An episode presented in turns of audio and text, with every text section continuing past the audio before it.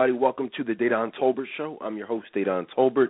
This is a special live edition of Saturday Night Live. Um, it's been a little while since we were, you know, we uh, we had some challenges. You know what I mean? We'll talk about, you know, everything that's been going on. Um, but it's good to be back live with you tonight. Courtney, what's going on with you tonight? You, you good? Hey, I'm good. How are you? It feels great, man. I feel I feel great. It feels great to be back here.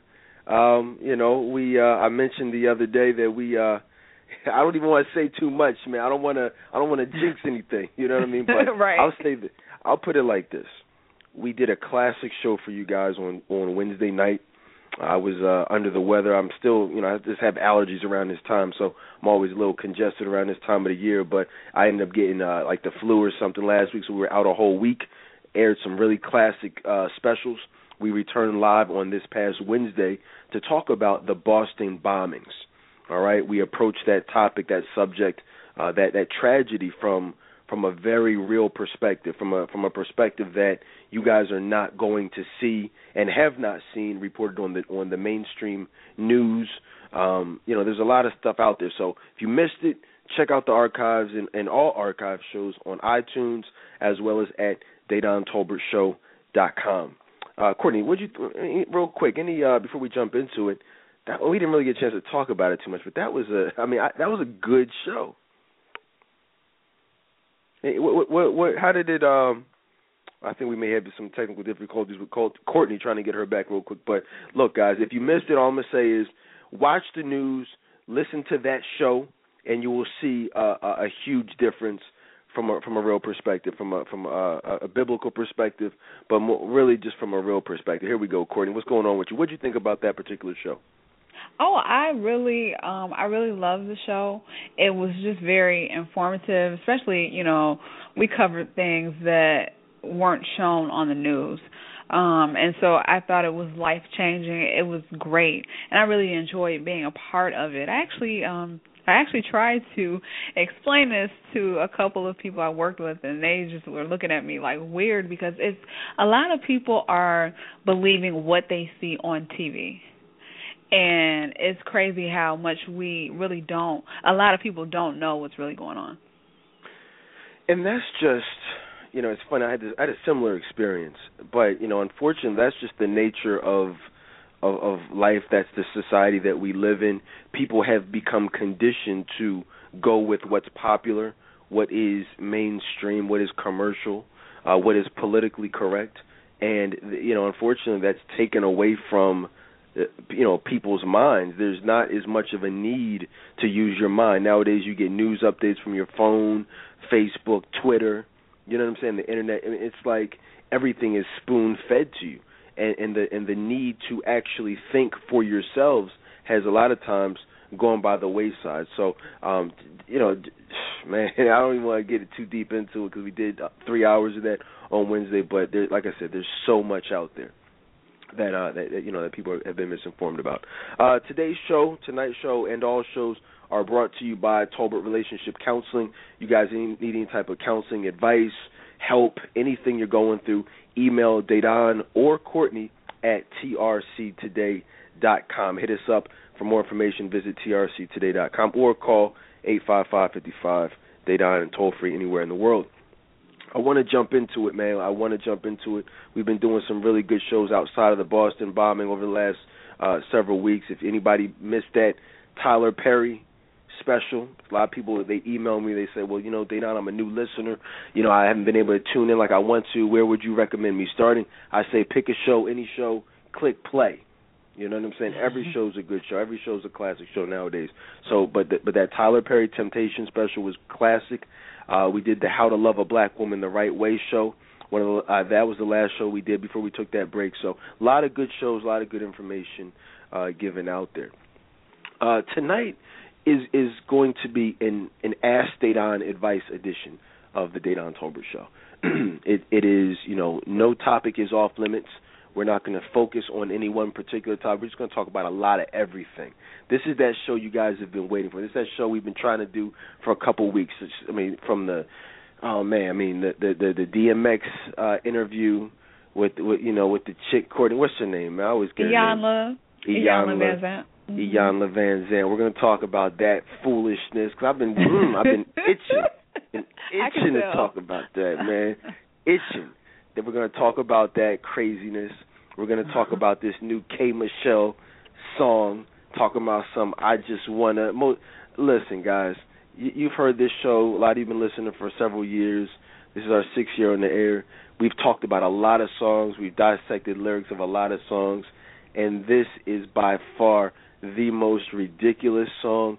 It is, but more importantly, it it really epitomizes what the concept of emotional unavailability is all about. I mean, Courtney, you you know what you know that concept is about better than anybody. That term. Have you ever heard a a, a, a more emotionally unavailable anthem than that song? No, I haven't. That song is so ridiculous. I actually didn't even get to listen to the whole thing because my computer caught a virus trying to listen to it, and wow. it shut off. So I didn't have any business trying to look at it in the first place. But yeah, that's crazy. It just shows where she is emotionally. Yeah, it, it, but you know the funny thing is that here's the irony of that. You know, in fact, if you guys are noticing a trend, we're seeing a, a, a major trend in in those types of songs. You know, we talked briefly the other day, and we'll spend a little bit more time talking about that Wale song. Um, you know, it's entitled "Bad." where the chick is talking about, you know, I, I'll be bad to you, you know, where she said, what the heck did she say, man? I've never, I've never been something in love. She made love, or she never, yeah, something like that. She never yeah, made I love never, before. Yeah, I never made love, but I sure know how to, you know what I'm saying? Yeah, sure know how yeah. And it's like, yeah. come on, man, like, it's, I get it, you know what I'm saying? I, I understand that where that come from, where that comes from. That is a real emotion that is a real way of thinking. It comes from a place of being hurt. It comes from I mean, it comes from a lot of places. You know, not getting the you know love as a as a child, usually from the father. Not having someone to tell them that you're special, you're beautiful. You know, you you are God's child. You know, these are things that my me and my siblings grew up hearing every day. But a lot of people, a lot of women, did not have that. And so, you know, as a result of that emotional unavailability, they are attracting the liars, the dogs, the cheaters, and the players who are saying, "Whoa, you've got a padlock around your heart. Okay, your heart is guarded. You have an emotional wall up. So I'm not going to try to find the key to your heart to try to love you. You know, but you know, K Michelle, she's a you know nice looking woman. The chick in the video, she's a nice looking woman, very attractive woman. So when people see those those pretty faces, those nice bodies, they they go right for what they what they see. You know, they go for the bite. Now, a lot of women aren't hoes per se. You know, they don't just give their body to anybody. So what what happens is they end up lowering that guard temporarily because somebody acts as if they like them or they're interested in them or they see a future with them. And as you let the guard down, anytime you let a guard down, okay, you you have the potential. You you, become vulnerable, which where you, which brings about the potential to be hurt. And so after having been hurt so many times, after having lowered the guard that was already up from being hurt, lowering the guard again and getting nothing back, in fact in fact getting hurt, you know, numerous times, it's like that will put you into a mindset of saying, Look, I don't even wanna have sex. You know, excuse me, I don't wanna make love. I don't want love. I don't want a relationship. I just want to have sex. I just want to, you know. In fact, I mean, how many celebrities have we seen do that? Halle Berry, after going through all her drama, said, "I'm never getting married." Remember that, Courtney? Yeah. She said, "I'm never getting married." That's it. You know. Now, obviously, she's you know reneged on that, but for a while, that was that's where she was at. She just ended a bad relationship. I'm never getting married.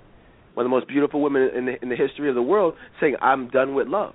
Serena Williams, after being hurt by Drake, by Common, you know, a couple white guys said, "I'm done with men. I'm not dating for ten years." Uh, you know, and I think she now obviously that that wasn't true. But you see what I'm saying? A lot of women say that. They say I'm done with love, but they're not done with sex. How many women are single but not celibate? You know what I'm saying? We see a lot of that. How many women have said, "Oh, I'm done with relationships," but you're not done with flings? And that's what has has plagued this society. Everybody talks about why can't I find a man? Why can't I find a man? Specifically in the black community with black women, nobody wants to talk about the emotional unavailability. Nobody wants to talk about the cycle of being hurt. Nobody wants to talk about depression. Nobody wants to talk about the suicide rate specifically amongst African American women in the black community. It's very high. I personally have counseled hundreds of women who are suicidal, specifically caused by being hurt by a man. That's just me personally. Imagine what the national statistics are from black women who have contemplated suicide from being hurt. And nobody wants to talk about that. Nobody is focusing. You know, that's what we do here, but how many other people do what we do? This is the only show in the world, not just in this community, not just in the country, but the only show in the world specifically dedicated to helping black women deal with hurt, pain, and resentment. And the reason, eh, you know, until we see more people, specifically more men, who are passionate about helping women deal with hurt caused by men like us back when we were in that player stage, nothing is going to change. Everybody wants to talk about what's going on financially and professionally and educationally, but nobody's talking about what's going on emotionally. One of the things I said the other night uh, on Facebook was it was a, uh, some advice directly towards the men. These these men out here, these fathers, and I don't even like that term because they're sperm donors. They're not really fathers. Okay, they they they are having babies. They know they have children. They are not taking care of their children. You know, they are running around having sex, cheating on their their babies' moms, acting like they're going to be with them, but knowing damn well they have no intention of being with them. And and and all of the while, these kids are suffering. Specifically, these little girls are suffering. I see. I've counseled well over 500 women. Literally over 90% of those women. That means over 400 women grew up without a father or a piss poor example of a father. And that's just me personally. You know what I'm saying? With, with Tolbert Relationship Counseling. Imagine what it is nationally as far as the millions of black women out here who have been done by these no good bastards. Courtney, you you know women like that. In fact, you yourself struggle with daddy issues. How did you overcome those? Honestly, I I really did. I struggled for so long with that. Um and it took a while to to be honest, it took me a while to even admit I had those issues because what I did was I tried to, you know, numb the pain. Like I was hurting inside, but I would try to cover it up and pretend like it wasn't a problem. And, you know, it wasn't until, you know, through you helping me, God showing things to me, that's when I finally faced reality and said, you know what, something has to change. And I just really honestly I had to forgive my father because it was not his fault, you know, that things happened the way that they did because I know that my dad loved me. And that gave me comfort and that gave me um closure and that helped me to heal. Right, right, right. And that's that's what it is. Guys, you know, you know Courtney, you know, I work with Courtney for a long time helping her overcome these daddy issues, those feelings of self-esteem, re, uh insecurities, you know what I mean? And and that's you know, there's no shame in that. There's no shame in that in saying, "Hey, look, I've been hurt." The woman you listen to every night, Courtney, tells you guys every night. You know what I mean? The things that she struggles with, and even still struggles with to this day, in regards to some things. You know, it's an it's an ongoing thing. You know what I'm saying? And, and it's just about saying, "Hey, look, I need some help with this." Don't get out there and talk about I'm an independent woman. Oh, I don't need love or this and that. No, you do need love. You do need love, ladies. You need love and you need a man. See, that's a part of the problem in today's society. You will never hear women of other races, not society, the black community. You will never hear, I've never heard women of other races talking about some, I don't need a man.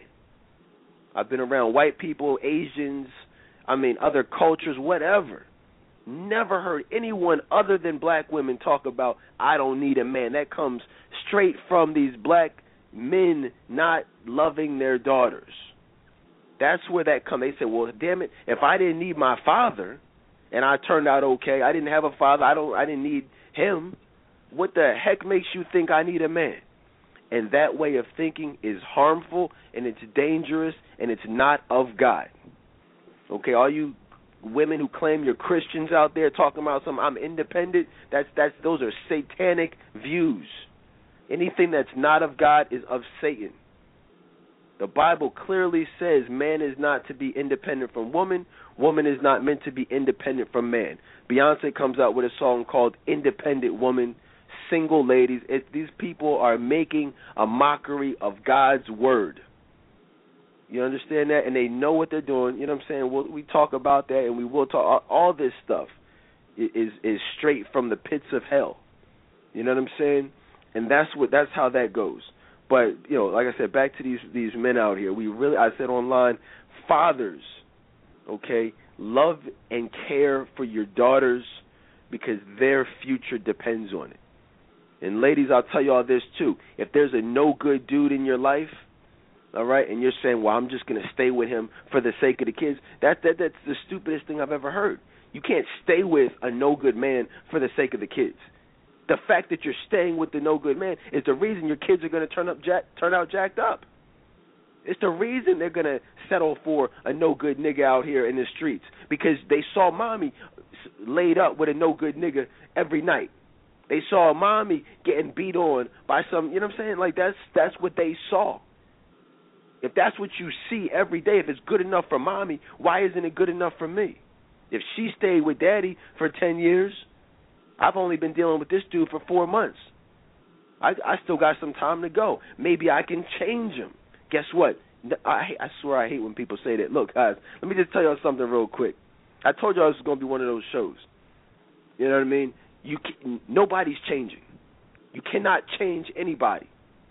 And if even if you do, even if you try to, that person is not of God. The person that God has for you will not be able to be changed. He will not need to be changed. He will be good. Things will be good. The relationship will flow. I'm so sick of people wasting the best years of their lives on these no good men. How many of you ladies have dealt with this same man from 24 up to 29? And now we're having a conversation at 32 you know, a free emotional availability assessment at 35 years old because of the guy that's been in your life for the last seven years. And I tell you the things that you've already known for the last seven years in regards to you need to leave him alone. You're just calling me for confirmation. I've I've done hun- hundreds.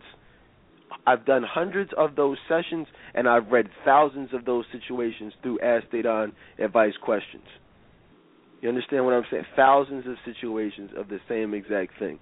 And the, I said, well, let me just ask you out of curiosity, why did you stay for seven years? Well, I thought I could change them. Well, I do have a fear of being alone. You know, I I felt like you know maybe, you know, I don't look at myself in the best manner to feel like I deserve better than that. I said, well, he just punched you in the face the other day. So you don't feel as though you deserve better than being punched in the face. You don't feel like somebody could treat you better. I don't think I don't believe that anyone out is out there. And that's not the problem. The problem isn't the men out here. The problem is your lack of faith in God. You ever have a lack of faith in God, Courtney? Oh yeah, most definitely. Definitely. I I really felt like I always had to be um just surrounded by people instead of leaning on God. So whether that be friends or even men, like I've always felt like I had to have somebody in my life in some capacity because I was just afraid, you know, and fear is the opposite of faith. So, yeah, I can definitely relate to that 100%. yeah. I'm looking at these lyrics right here. Oh, I'm gosh. looking Oh man, Courtney. man. I don't even want to read them, Courtney. I I'm I definitely don't want to I'm not going to play this song. I'm not going to play this song. All right. Yeah, nasty. But, yeah, here's the thing when you have for, let me we can jump right into it. You know, we're gonna jump around, but and we'll take calls too as well. Six four six two zero zero zero three six six. Hit the number one on your keypad. boy, oh boy, but where where do we start here? You know, the the reality is, you know, first of all, let me give you a little background. K Michelle is, for those of you who don't watch it, a R and B singer. She is one of the castmates on the uh excuse me, Love and Hip Hop. And it's interesting. You know, they do a really good job of finding people who are going to be, you know, in addition to the cast, to bring a certain level of I don't even want to say drama because that's I mean that's a given. It's not even drama. It's emotional distress. Okay, I mean these women. I mean from look at just look at the. I mean who who we're talking about here. You got your NeNe Leakes, you know, who is in an abusive situation. Um, we actually interviewed her. I had her as a guest on this show a couple of years ago before she blew up. If you missed that interview, Google Google NeNe Leakes on the Dedan Tolbert show, and you can hear us talk about her experiences with domestic violence, her experiences with being a stripper, and, and, and all types of uh, issues from her past that you don't really hear a lot about, uh, rep- you know, reported today. Um, but you've got people like her, women like her. You've got your Evelyn Lozada, who is obviously dealing with a lot of daddy issues, hurt, anger, pain, resentment towards her father. Uh, you got your Chrissy, you know, who you know grew up without a father, without parents, you know, just anger, mad. Let me look. I mean, every they're all look how angry these women are. Angry, mm-hmm. NeNe, you know, Chrissy, Evelyn, fighting. You know what I'm saying? Mimi from uh loving uh loving I mean uh yeah, loving hip hop Atlanta. Like just fighting and mad and cussing for no reason. Tahiry, pissed off at her father. How many more examples do we need to see? You know what I'm saying? Everybody says, "Oh, these show you watch that trash." What do you mean you watch that trash? That this is real life stuff here. I talk to all these women every day. Do I know?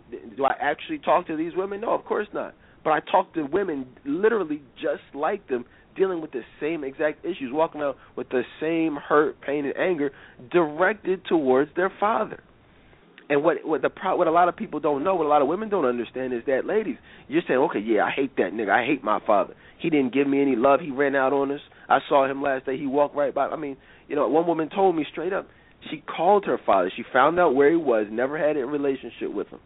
She found out where he was. She called him, and when she called him, she said, you know, hey, uh, I'm trying to reach so and so. She he said, You're speaking. She said, hey, um, I'm your daughter. Yo, he hung up right on her. He just hung up. Mm-hmm. He says, "Oh, okay," and just hung up. That was that. Can you imagine how that would affect some women, Courtney? Oh, that's got to hurt. Like that would really hurt um me. So I know it really hurt her. And that's what that's where a lot of those, you know, that anger and you know, that hurt comes from and we take that out on other people when really we just have unresolved issues toward our fathers. Right. Right. That's it. And and what I was going to say is that when you have those unresolved issues, you're you're still uh, those issues don't stop you from still seeking love. Those issues don't stop you from you know giving out your number and dating and even getting into relationships. You know, it caused you to have a wall up. It causes you to not let people in, but it won't stop you from having sex and doing a whole bunch of wild things. In fact, a lot of you have become numb to the pain. You've become numb to it. So you, you know you've you, you've cried for so long. You've cried for so much. It's like you know no tears will even come out. So what ends up happening is you end up, you know, just being like you know the Walking Dead out here. You know, mindless zombies just walking around. You know, having sex, going out, doing the, the same things over and over and over again, and you can't figure out why you're having the same result. It's because you never dealt with the problem. And you know you can't you can't do that and expect to have uh success. See, and I think one of the biggest misconceptions about men is is that you guys think that all we're interested is in is one thing. You think that the body. A lot of women focus a lot on their physical appearance, on their outer appearance. But what they don't understand is that men looking for wives are more concerned with what's on the inside. Now, don't get. I was telling somebody today, you know, don't get it twisted. If a man is looking for a jump off, okay, if he's looking for someone to to you know strictly have sex with, you know, we're gonna be looking at that, you know, what that body is like, you know, what that ass is like. You know, just be real with y'all. This Saturday Night Live. No need to front. No need to sugarcoat. We going we going to want to see what what you working with. Shout out to Marv. He said, "What you want to see what she was twerking with?" you know what I mean? In the group, insiders for all the, the members of the, the group. You know what I'm saying? And that's that. But ladies, that's not that's not it. That's not what we look for in a wife. I wasn't worried about what, what my wife was was was twerking with. It didn't matter how low she could drop it to the floor. It didn't matter how much she could back that, you know what I'm saying, that thing up. That those things are not important to men looking for wives, looking for mothers of their children, looking for partners. You know what I'm saying? That's not that's not it. We're looking for women who are emotionally available, women who are emotionally stable, confident, and free of any hurt, pain, or resentment. Does that mean that you've never been hurt? Does that mean you've never been through anything? Does that mean your father was always in your life? No, it doesn't have to mean that. What I'm saying is you have to have dealt with those issues. You can't you it's okay to have been hurt. The question is are you still dealing with hurt?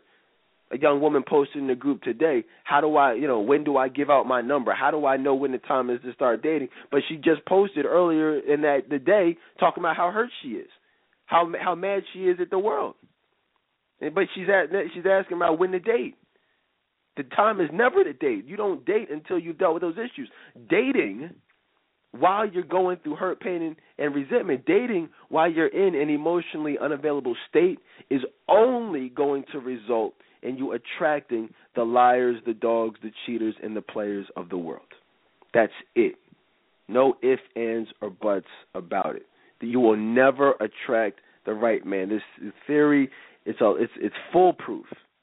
Everybody thinks they can be the exception to the rule. Unless you are 100% emotionally available, you it's not it's not going to work out. I've counseled well over 500 women. Courtney, ask me how many uh, women I've counseled who were emotionally available at the first time we spoke. Oh, I think I might have muted Courtney's line. I'm sorry, Courtney. Go ahead. I was saying zero. Zero, big fat zero. right. None of them. Zero. Over 500 women, not one was emotionally available. Mm-hmm. Not one. Okay? In fact, I'll even go as far as to say they're most likely. I mean, you. Sh- I'll put it like this. You and I've done this before. You, if you're single, we need to talk. Okay? I don't know what you guys think you're listening to. I don't just give advice. I don't just counsel. I change people's lives. Courtney Hollins changes people's lives. Okay? If you're single, I'll put it like this: great women do not stay single for long. Everybody thinks you, you oh I'm just wait I'm waiting on God. Everybody's waiting on God. You can be waiting a long time. It's kind of like waiting you you got cancer but you're thinking everything is good, but you just don't know you have cancer. You can think you're good all you want, but if you have a tumor growing inside you, it's just a matter of time until you die unless you get it taken care of. That's how emotional unavailability is. A lot of these issues that that, that I uncover are are deep rooted and go all the way back to childhood. And you've really got to you know what I'm saying? You you got to explore that. If if you want, you know, a chance at love. The the just real quick, we rebroadcasted the other night about a week ago the definition of emotional availability. Hopefully everybody tuned into that. Uh, if you missed it, in a nutshell, no, it's not in a nutshell. You need to listen to that show if you missed it. No ifs, ands, or buts. That was the most important show we've ever done and will ever do because it's the foundation of finding love. You you you can't have love without emotional availability. Period. You know what I mean? A hundred percent emotional availability. And so so just think about that, guys. Think about that. Let's keep it moving, though, Courtney. I mean, I, I want to talk about you know me. I, I'll go on about that all night, Courtney. Yes, you will. you definitely you will. Ever, you, uh, were you gonna say something about that? Yeah, I just was gonna say that's something I can relate to um, just the emotional unavailability and being impatient um during that process. I know a lot of women you know they're hurting just going through some things but at the same time you know they feel lonely at night and they desire that companionship. And you know instead of leaning to god you know they let the devil get in their ear and say oh it wouldn't it wouldn't be a problem if you took his number down or you gave him your number. It's not a big deal. It's not like you're having sex with him you know stuff like that. And then a lot of us will you know give into that. And the next thing you know we're involved with a man in, in a situation that is not good for us at all. Just very detrimental to our emotional health and then we're wondering what happened. So that's why it's just very important just to be patient and just work on ourselves and trust God. And I think that that trust and that faith is the those two are the key factors. Absolutely. Shout out to Erin in the group. She said she, you know, requoted me. I talk about this all the time. She said, "Ladies, you need love and you need a man." Mm-hmm. I mean, it's it's it's funny because and just to kind of go back to that real quick, I always tell you guys that the first step in finding love, everybody says, "Well, I want love, but nobody needs a man." Well, how do you need you want love but you don't need a man? That doesn't make sense. I need I need my wife. My wife needs me. See how easy that was? It wasn't hard. I don't feel like less of a man because I said that. We need each other. And I think that a lot of people, you know, not even people, a lot of women out there have been so hurt they have developed a defense mechanism that says, "Well, I don't need anybody." You know, I don't need my father, I don't need a man, I don't need anything. I'm good by myself and you know, obviously throw the whole Beyonce syndrome in there. You know, women have adopted that that, that foolishness. You know, and the funny that here's the irony in that. Here's the irony. You guys wonder why like Beyonce is literally miserable. You know what I mean? Like she's shout out to Nakia posting lyrics that were written by her, and you know in regards to you know some things that are going on inside her. Um, you know she's making videos, um, you know crying out for help. But but even aside from all that, I know Beyonce's out there. See see what a lot of y'all don't realize is that women like her, the successful, the overly sexual you know, like the just the, the I mean, I don't know what else to say. Uh, the overly sexual, the freaks exhibiting whorish behavior, being you know, the freaks talking about what they could do to a man. See, what a lot of women don't realize is, you know, those women are whores behind closed doors. That's what a lot of people don't think. The like I know, and I want to. I'm just gonna be honest with y'all.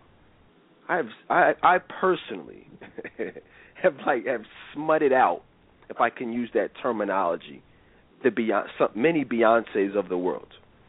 Okay, the women who are adored by millions, well, not millions, but you guys get my point. By like a lot of people, like they're well known, they're popular, they're well liked. They give all this off this overly, uh, you know, professional and successful vibe. You know, the classy, the well dressed, the well spoken the educated. I mean, Beyonce's not educated, but you guys get my point. You know, I'm talking about the PhDs, the the judges, the lawyers, the doctors. I'm not talking about the high school dropouts like Beyonce, but you know what I'm saying? I'm talking about the actual like really successful women out there. Those are some of the but the ones who are serious the, the ones with daddy issues. You know what I'm saying? The Beyonce type of daddy issues. Beyonce has no relationship with her father y'all we we've got an opportunity to see how that has played out over the years. Do you think she doesn't cry her she knows that she is basically has sold her soul to Satan for for whatever. But a lot of people say, Well, okay, well I haven't sold my soul but a lot of women really you have to a certain extent. How many of you have sacrificed so much to put yourselves through school? How many of you have sacrificed so much to get that promotion at the job. The 40 hour, you know, the 80 hour work uh, work weeks. You know, sacrificing so much blood, sweat, and tears, and you've, you've given so much even to a man that you don't have. You, you know, I always tell me, never give so much you, of yourself to a man. Wait, never give so much to a man that you lose yourself. How many of you can relate to that? See, Beyonce's given so much of herself to her career. You know what I mean? That you know she's sacrificed a lot. I mean that, that's just on a, a a worldly level. We all know she's actually physically and emotionally and spiritually sold her soul to Satan for for to become the richest and most successful entertainer in the world. Okay, this is the, this is what we're seeing here. But what I, my point is, I know women like that, and I I have seen firsthand the the effects of that it tra- a lot of it translates into the bedroom. A lot of people, a lot of women are listening, like, what is he talking about? The fellas know what I'm talking about. You guys know. I mean, come on, let trust me. Like a lot of this stuff gets ends up on tape. What am I saying? So I'm clear. Be clear, ladies. Some of the most successful and, and, and respected women out here are some of the most hurt women out here. And when a, you have a hurt woman a lot of times they they they block out the hurt or try to block out the hurt with a good orgasm. They take it out in the bedroom. And some of the most promiscuous women the least respectable women are often the most respectable. Uh, you, you, or you you know what you guys you see what I'm saying guys? Courtney do you know what I'm talking about I'm sorry. I don't know why I keep doing that, Courtney. I keep putting you on freaking mute. Go ahead, Courtney. No, that's okay. no, I was just saying, yeah, I do um I definitely do notice that like that trend. Um, you know, a lot of women just really being just really hurt and not you know being able to deal with that hurt and pain effectively and just really thinking that sex is going to solve all the problems when in fact it makes it worse you know because at the end of the day we still we're women you know we're nurturing and we have hearts and feelings so even though we'll try to act like oh you know it's not a big deal it's just sex it's it's definitely more than that because those feelings come along with it right right here's the issue here that I have.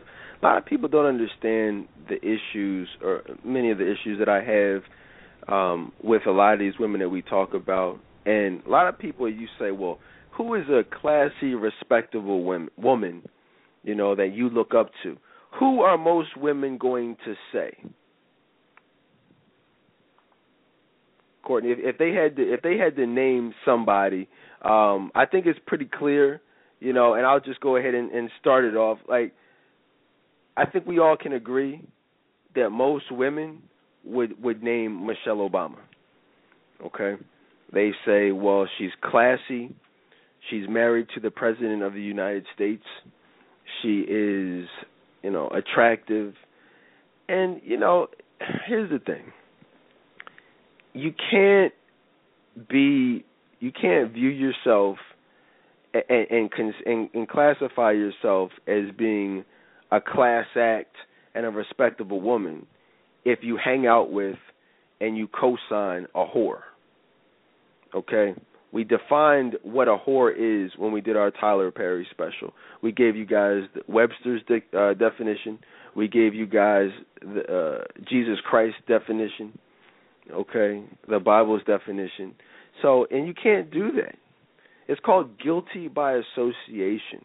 And recently, Michelle Obama was quoted as saying, and this is, and I quote here uh, Beyonce is the ultimate example of a truly strong African American woman. Okay? The she said this chick said the ultimate example. So then my question would be, well, okay, if a woman who hangs around and straddles a stripper pole and, and, and talks about engaging in one night stands and having niggas pay her bills and doing all types of stuff and, and, throwing demonic and satanic imagery in her music and her performances and things like that and talks about how she doesn't need a man for anything other than sexual per- I mean, you know, so many things. Well, you know, what what what is Rosa Parks? You know, if if if Beyonce, if that's what she does, if that's what Beyonce does, exhibits whorish behavior, showing off her crotch, smacking her own ass, making herself horny on stage, like if that's you know the ultimate example of a strong black woman, well, what was Harriet Tubman? What's Maya Angelou? What's my mom? What was my grandma? Like what? What? Who were they? Who were like classy women of world, the world, like the Angela Bassett's, you know what I'm saying? Sonia Sanchez. You know, I'm, I'm just curious. I, I mean, I, I mean, even Lauryn Hill, for for that matter. You know what I'm saying? I'll put her up there before I, you know, before I say, you know, Beyonce. You know, and it's crazy. I'm just asking Courtney. Does that even make sense? No, like that's crazy that she would say something like that. Well, not really crazy because it's all a part of the a part of the plan, but um and and it's working because people really are looking up to Beyonce and look and viewing her as a strong black woman and um that's a problem. Oh, it's a huge problem. It's a huge problem out here in uh in today's society. Let me let me let me tell you why I have a problem with Beyonce, with Rihanna, with Nicki Minaj, you know, with all these these people who are ha- who are directly influencing our youth. Okay, see that's what a lot of people don't. Uh, I actually said on the other night. I said if parents would actually be parents, then we wouldn't have these, you know, these our kids looking up to these entertainers as role models and idols. That is a fact. Okay, parents do need to be parents. Okay, I get that. However, that does not excuse you know what I'm saying, these entertainers. That does not you know that doesn't just let them off the hook. You can't say, "Oh, you're a great woman. You you do this and you do that." You know what I'm saying? But you still exhibit whorish behavior and you're in, directly influencing our kids to be whores. Little kids now think it's okay to twerk. Little kids think it's okay to take ass shots and post them on Instagram to dress up in blonde wigs trying to be Beyonce. And I'm about to tell you where I'm going with this. See, see, people say, "Well, why do you have a problem with women and people who do that? Who have who? Why do you have a problem with people who are influencing these kids? That's not for the entertainers to take responsibility for. That's for the parents. Oh, but that's what you don't realize, because this is what Jesus Christ says right here in Mark nine forty two. This is what the Bible says. It says, "If anyone causes one of these little ones." those who believe in me to stumble, okay, it would be better for them if a large millstone were hung around their neck and they were thrown into a sea, into the sea. You understand what that quote is saying? What that biblical scripture is saying? See that right there? That doesn't let Beyonce off the hook because parents aren't being parents she still will be responsible.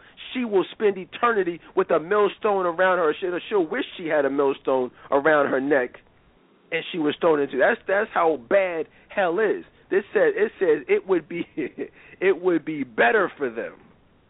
Wow. Okay, if they threw that. That they didn't even say that was their fate.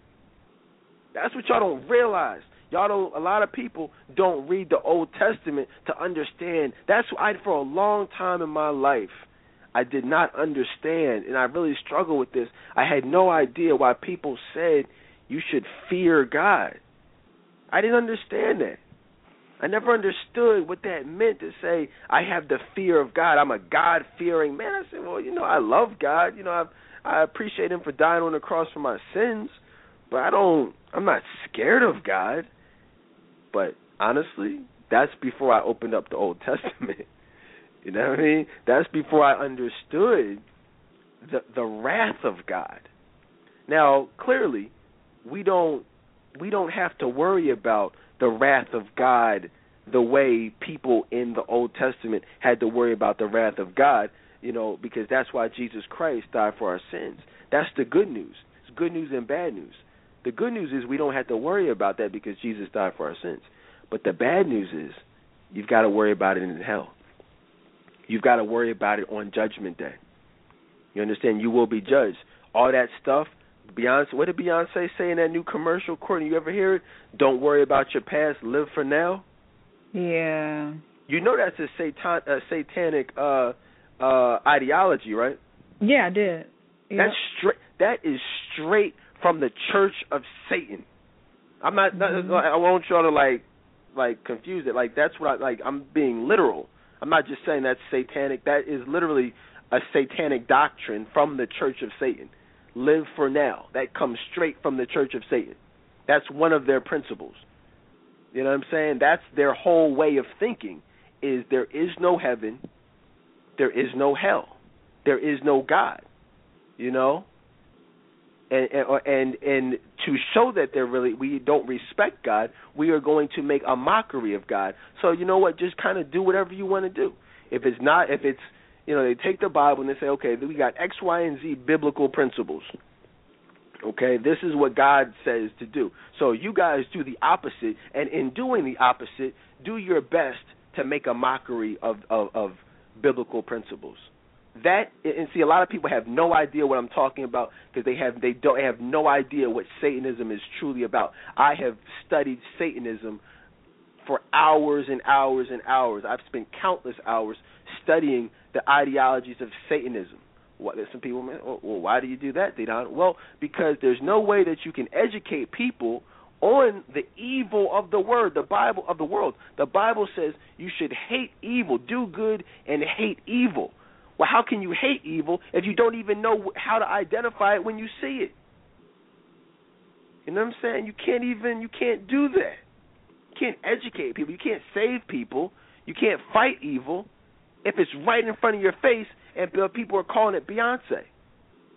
You can't fight it if they're calling it American Idol. Bible clearly says, "Thou shalt not worship, make idols before me." You know, don't there. You should put nothing before me. Do not worship anything. You should don't have idols. Well, we have American Idol. This country was literally built on demonic and satanic mathematical equations. Somebody said, well, "Really? Washington D.C. is one big salute to Satan."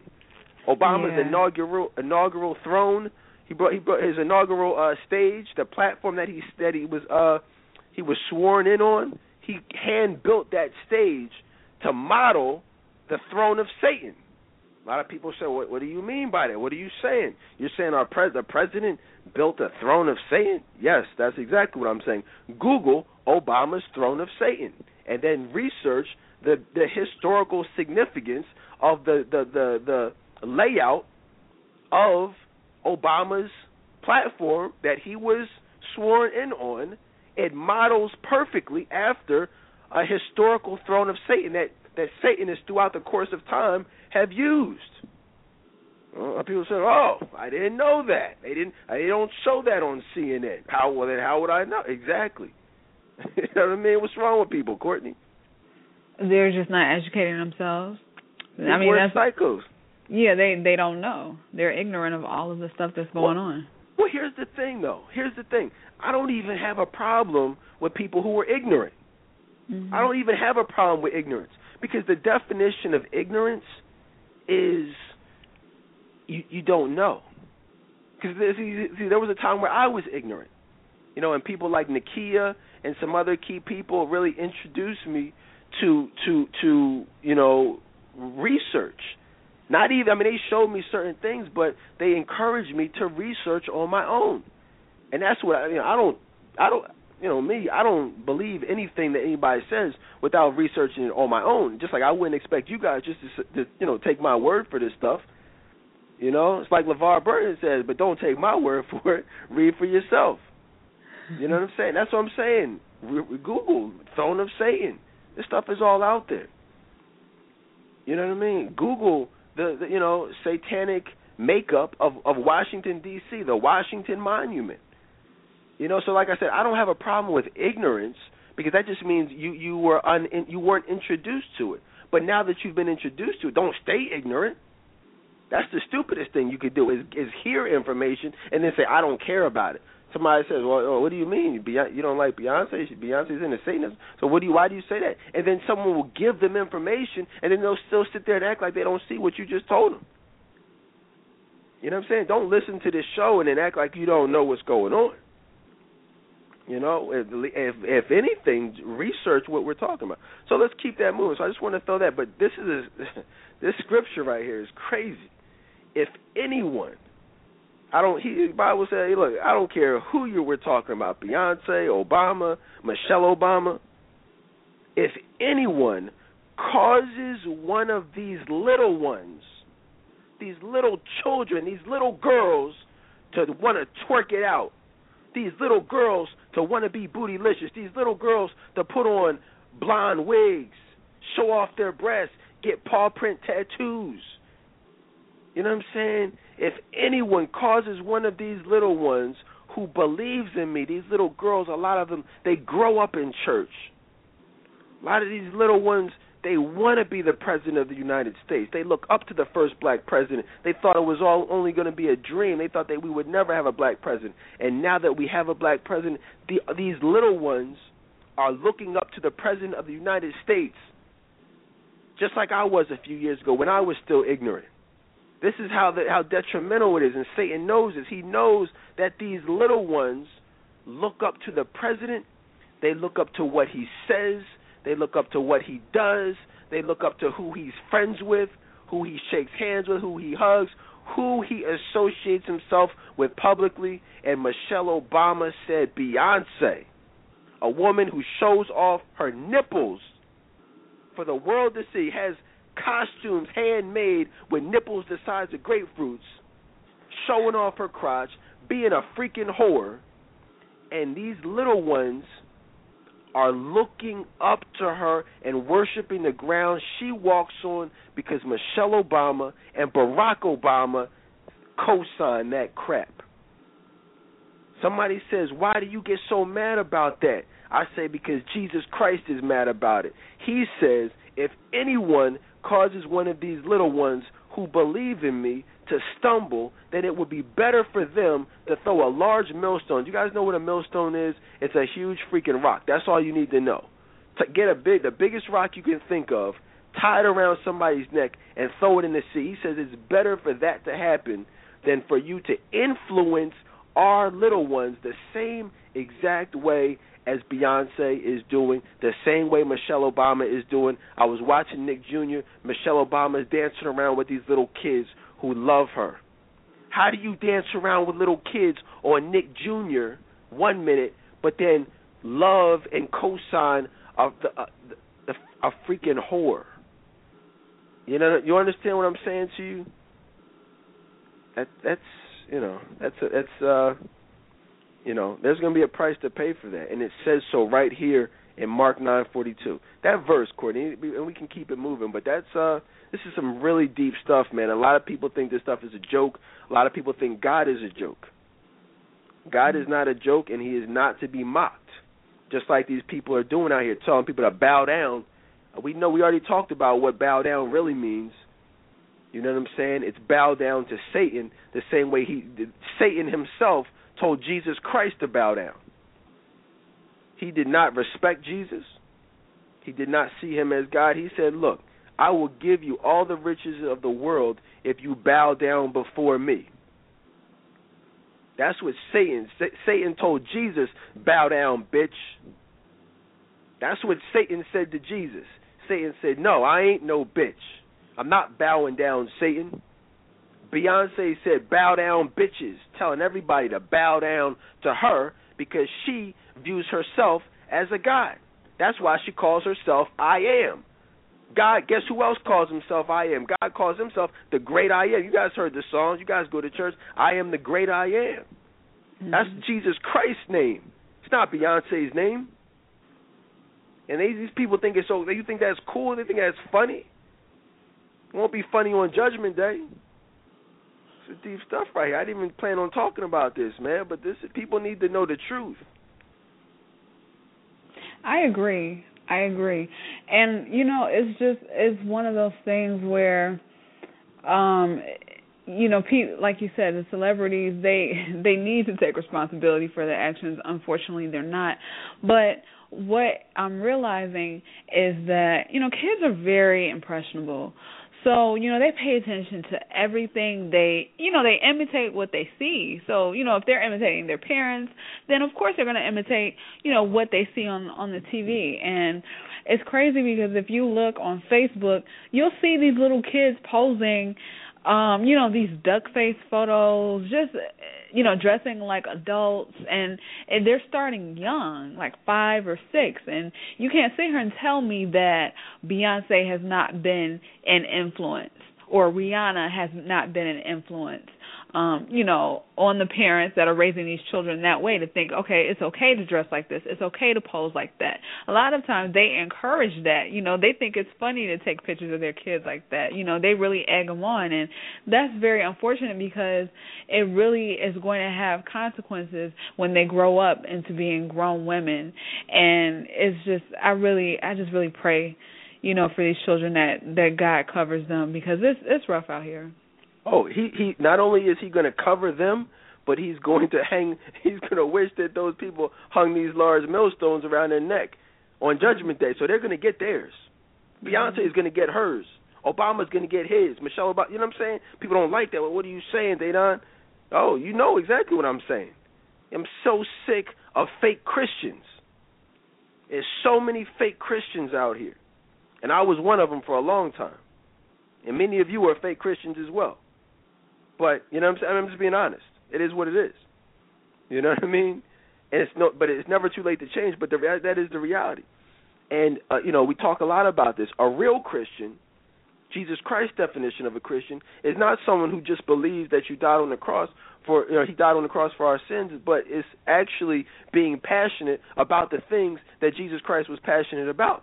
And it's certainly, you know what I'm saying, you can't you certainly can't adopt teachings of Satan and and things that God calls an abomination. You can't have those views and still call yourself a Christian. That's just stupid. You know, Obama made them one of the most ridiculous quotes that I've ever heard recently. He said, "God bless Planned Parenthood." God bless what? Planned Parenthood. What? God Planned Parenthood is all about abortions, murder of kids. God ain't for abor- abortion. He he said, "God bless America" in the same speech that he's talking about co-signing gay marriage. What you mean, God bless America?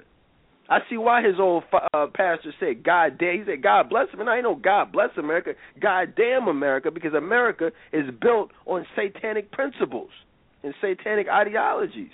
Ain't no God bless America when America is is is, is for homosexuality and everything about who really runs America is Illuminati based, satanic based, demonic based. People out here worshiping Baphomet. They talking about God bless America. God ain't worried about America. The president of the United States is a fake Christian. You know, so I mean, that ain't no God bless nothing. What's wrong with people? Crazy? are they crazy? Uh, people are psychos. They really how, are. How you gonna be? How you gonna talk about God bless America when you're talking about homosexuality? God right. destroyed a whole country, a whole town, a, a whole world. Exactly. Because of homosexuality, because of sin. God destroyed the world. He sent a flood to destroy the earth and no and save Noah and, and you know, you guys know that whole story. That was for sin. He destroyed Sodom and Gomorrah because of what we are seeing today.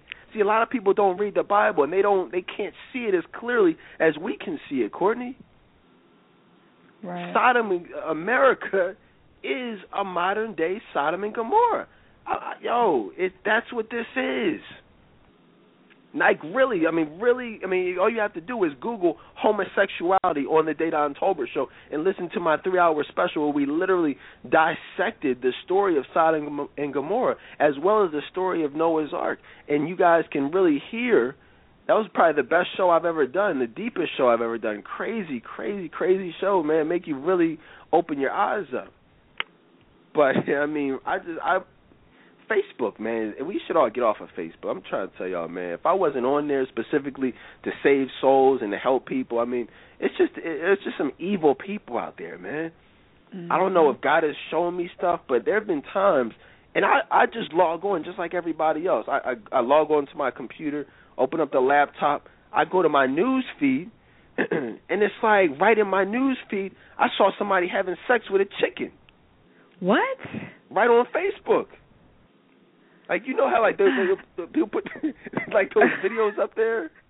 That's off the chain. You know, like those videos. It wasn't like yeah. a YouTube video. It was like a Facebook video, like oh an actual God. video that somebody uploaded straight from their phone, on straight to. And, and I'm like, yo, what the hell is this? That's you know, crazy. and I probably, I shouldn't have clicked on it, but I'm like, yo, I said I know this dude ain't gonna be having sex with a with a rooster. I click on the thing. It's like this dude, like a white, some white guy, and I don't even want to say he's white. I don't know. I mean, he could have been white. He probably was white, but maybe like Hispanic or I don't know what origin. But a young man holding a rooster in his hand, having sex with a damn rooster. I'm like, yo, that wasn't as if that wasn't bad enough.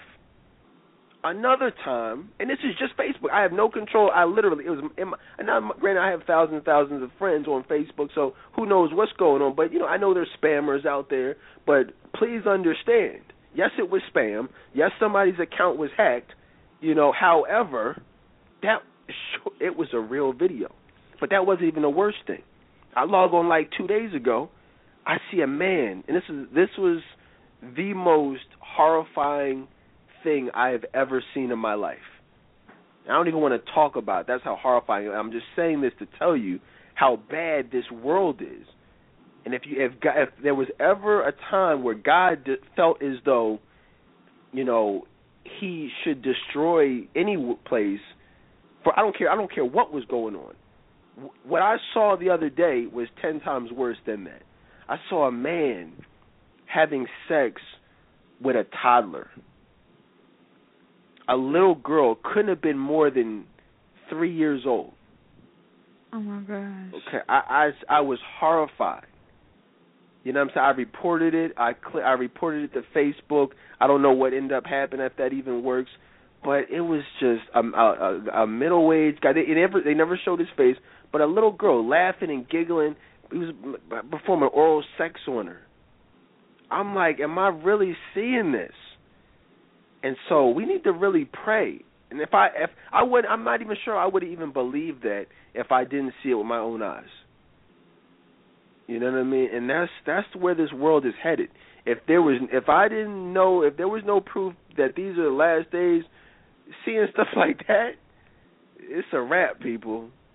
I promise you, this, this what we're seeing now is is you know is, we don't have a lot of time left here. Seriously. So let's keep it moving though, man. How do we how do we talk about anything after that, man? Like you I know, know it got real deep for a second. Real deep. But you know, yeah. matter of fact, let me just I'll switch up a little bit. I was watching CNN the other day. Now, but here's the thing: if you remember the Boston bombing, Courtney, where I was mm-hmm. talking about that show on that show where we were talking about presidents and how they love war, mm-hmm. how going to war is actually good. Yeah. You know, we talked about how presidents are def- their legacy is defined by wars. Mm-hmm. You know, wars will make people remember who you are and what you accomplished. That you know, people will forget about all types of craziness that you did. That was on Wednesday's show. If anybody follows the news, you know what the top story on CNN was. Do you know what it was, Courtney? Do you watch the news? Did you see anything going on on Thursday? No, I didn't. What happened? Let me tell you. I know you were at work. I was I was home. I like to I turn on the news. I'm usually making my breakfast in the morning, spending some time with my daughter, chilling. The lead story on Thursday morning, the day after we talked about all that, was George Bush having a library slash museum dedicated to him to to to celebrate his legacy. Mm. Thursday morning, the day after we spent a good five to ten minutes talking about how presidents' legacies are defined, specifically Bush and that whole fiasco with Iraq. This mm-hmm. guy was is remembered as a hero. This guy was a liar. He was a crook. He was a scam artist. I mean, we're talking about George Bush here. He was an idiot. You know what I'm saying? this guy's a criminal. You know what I mean? He has a criminal record. Still president of the United States. Uh, George Bush.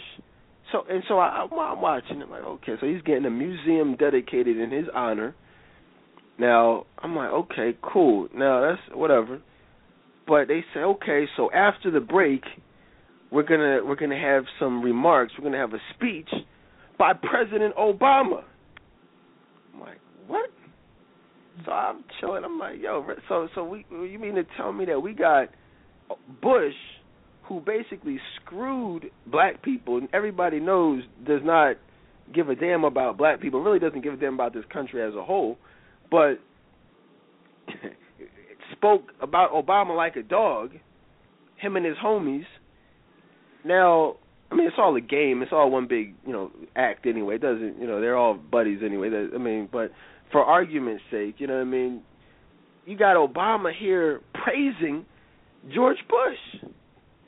I, I mean, you, now you ask anybody in the black community how they feel about George Bush. Anybody, what are they going to tell you? Oh, they can't stand him. They would say he was the worst president ever. George Bush was the worst president ever. That's the the overall consensus of blacks. Ask most blacks how they feel about Obama. What are they going to say? Oh, that's the best president we've ever had. Right. So we got the worst president we've ever had, and followed by the best president that we've ever had. So okay, everybody loves Obama, everybody hates Bush. Well, then how do all those Obama uh, supporters feel watching their favorite president literally publicly praise and worship the worst president ever? Does that even right. make sense? Yeah, that I mean, that was that's crazy. And and I actually watched it. I'm like, yo, let me just let me just like really listen to what Obama's saying. Like this dude was praising him. Talking about how great of a man he was, how great of a leader he was. I'm like, yo, are you serious? Like, what are you talking about? This man was not a leader. This man was not a great man. And if you say he's a great man, who the heck are you? How great are you if you're saying he's great? Mhm. All these mindless zombies out here missed that. I guess everybody was at work, huh? I guess nobody heard about that. I guess I guess everybody just follows Obama Obama regardless. But he's sitting up there praising George Bush. Mhm. Freaking idiots, I saw that. Yeah, I saw that when you posted it um in the Friends of the the Dedan Tolbert show group. Um you posted that and I was like, wow. But at the same time, like he's playing the game. Like he's gonna have a, a library or something built uh named after him after we go to war. So that's all, you know. And, and here's the funniest thing: they they in the library they showed a, they showed some of the articles that were going to be you know featured there, some of the you know the artifacts I should say. Um, and one of the things that they had was in a case was Saddam Hussein's gun, the gun that he had when they found him hiding out.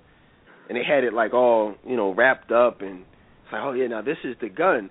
But well why y'all focusing on that when we shouldn't have even been over there in the first place? Mhm you know what i'm saying? It was established that iraq the whole point of going to war with iraq was to find weapons of mass destruction. Well george bush had to he had to he admitted that was a mistake. He admitted that he acted off of faulty information. So if you admit a mistake and, this is like nationally known this is you know widely known like you admitted there were no weapons of mass destruction there were the report was wrong or whatever falsify however you want to spin it. So why are you so happy about memorializing a, gl- a gun that was found on someone who we should not he- have even been at war at in the first place makes no sense Right. Makes no sense.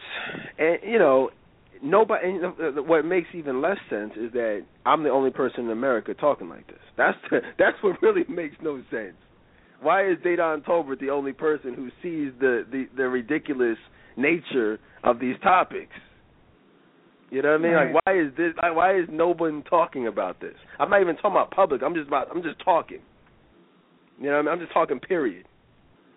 Why Right. are we the only people talking about Obama praising George Bush? Why is nobody having a problem with the fact that they are making, they're giving him a, a, a memorial, a museum with artifacts in it taken from a country that we w- should not have even invaded to begin with? That, I mean, You're right. I'm, Uh, that that doesn't make sense. I'm at a loss for words. Right. You know what I and mean? you know, people are overlooking the fact I mean, the people who are aware of um Obama's praise for Bush, you know, even after all of that, they still probably wouldn't find too much of a problem because in their eyes, you know, Obama can do no wrong. So even though he said that, they're still going to view him and praise him and, you know, think he's this great president regardless. Oh yeah, that's that's why it is. That's why like sometimes I'll be like, you know, I'm not even gonna talk about this stuff anymore because you know a lot on a large scale people don't even want to like they don't. It's not meant for people the large the masses to get. That's and, it, it took me a while to really accept that because you know me i'm the type of person i want to change the world. I want to i change people's lives every day. I enjoy it. I like educating people you know and i've i've net my mom would literally pop me up my upside my head if i or anybody in our household ever said the words i can't. I'm like man i can't. It was like pop. Like whoa what's like that that's i literally could she my mom would pop me upside my head today if i said i can't like grown man, boop, like you know what I'm saying? What you say? And that's just the mentality. So I never had the mentality or the way of thinking of, of I can't do something. So I'm a I'm gonna try to change the world. I'm gonna try to educate everybody on everything. But you know, I really had to study the word in regards to what it says about educating people. It says, it says there will be a time where people will not want that information. They will only seek, and I'm paraphrasing, but they will basically seek information that will please their immature minds. That's what the you know the Bible says in a nutshell about that. So you know it is what it is. Speaking of you know weirdos, speaking of people who are immature, can we talk about these these fake players out here? Oh yes, please do. she said, "Please do." can, we talk about these call center players out here? These freaking weirdos. Yeah. Oh man, let me let me let me explain something to you guys. Like, see, here's the thing. Nobody back in the day, like I don't know what it is. People are weirdos. Back in the day, it was the goal was to yeah, you had money. I had money. I made when I was working in banking, I made over a hundred thousand dollars a year. I was a single, no kids, one bedroom apartment, balling. You know what I mean? Like no, like relatively no bills crazy salary, nice car that was paid off, you know, chilling. So money really wasn't an object when, when you know when I was like 24, 25, like around that whole time. Um even before that. But you know, that you know, be that as it may, I still wasn't trying to spend no money like that. You know, they'd be like, "Yo, you trying to go to this club, buy a table, get a table, get a bottle?" I'm like, "For what?" One, I don't drink like that, and two, I'm not spending a thousand dollars for nothing. Like, what are you? Are you crazy? Like, only an idiot would do that. These dudes out here are not balling. I call them the call center players. These dudes work for PECO. These dudes work for the gas company. They work for SEPTA. These dudes, the average salary is around, you know, is like between thirty-eight and forty-five thousand dollars a year. Okay, that's like the average. You know, so obviously if that's the average, yeah, you're gonna have people making over that, but you're also gonna have a whole heck of a lot of people making less than that. So let's assume you're on the lower end of that if you're a man. These guys out here living some most of many of them living at home with their parents, getting to go into the auction, buying like a 2002, you know, Acura or something, you know, thinking they're doing something if a lot of these idiots are driving brand new new Toyota Camrys for like thirty thousand dollars a year, car note for four fifty, three fifty because their credit isn't all that. You know, freaking weirdos got a car note, threw some rims on it, think they're think they're balling, but they make like thirty thousand dollars a year. Get some, you know, wilding out, pop, you know, popping bottles, balling out, get a new outfit just to go out, take pictures in because they don't want to be seen wearing the same outfit. Trying to talk to these the, the same models or want to be Instagram models they see every week, the hoes of the club, thinking that it's cool to take pictures with them, palming their you know their butts, you know, and it, and it really just looks stupid. It really looks stupid. These guys are broke. I mean, because I mean, there is no money. There is no money like that. You know what I mean? There's no money left over. I mean, if you really, if you get your calculators out, you know, half these people out here have no money. Okay, let's say there are no kids involved here. Let's just say you get a uh, a halfway decent apartment. You're spending six fifty minimum, seven hundred. You know, most likely, let's say seven hundred. Let's just do the math real quick on it. Cell phone, you probably got the unlimited. You like to be a baller, talk on your phone all day. You get the ninety nine dollar unlimited. That's eight hundred right there. You got your three hundred dollar car note, Boom, insurance, five hundred dollars right there. Courtney, add this stuff up for me. Come on, you That's like keep sixteen hundred right there. Uh, that's sixty right there. Keep it keep tab of me. So so you got that. Then you got some outfits, you know, once a week. You probably go out buy a new outfit, fifty, sixty bucks. Let's just say a new shirt, whatever. You know what I mean? You're doing that. I mean, you got your cable bill. Cable is two hundred dollars. You want your movie channels, all that. You got two hundred, maybe even two fifty.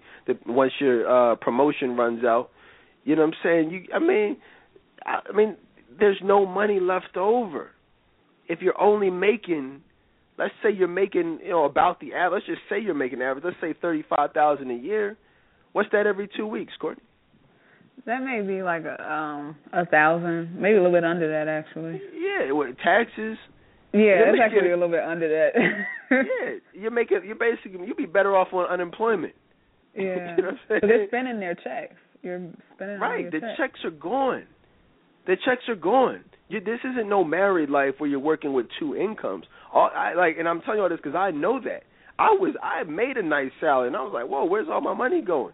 And then, but like I said, that's not even including the date money, because now these idiots, these weirdos, have no money, but they still want to be acting like they have money and give the appearance of money because you're going out every week. Their whole point is looking for a wife. So you're going out trying to find a wife. You're cracking on these women. You're meeting women. You're buying them drinks. Your drinks twelve dollars, ten to twelve dollars a pop. You're buying like three, four drinks for these these weird chicks, these hoes who are leaving home with somebody else anyway. You're wasting your. I've never. I promise you on everything. I have never bought a drink for a woman in a club. Never. That's the biggest waste of money you could ever do. Never done that crap. Oh, hey, excuse me. Uh, hey, Courtney, uh, can I can I buy you a drink? uh, what what are you sipping on? Let me. Like what? You freaking weirdos, losers. These ninety nine point nine percent of men out here are losers, ladies. The Bible says one in a thousand men will be a true man of God, a true elite man. One in a thousand. Not like I told y'all, most of these men are losers. All these guys, and uh, look, I, I just started this earlier today. Guess what? One of the next live shows is going to be. Never done it, Courtney. Get take a guess. Take a guess. I don't know. Oh man, oh man, y'all don't want to miss this show. How to spot a DL nigga. Oh.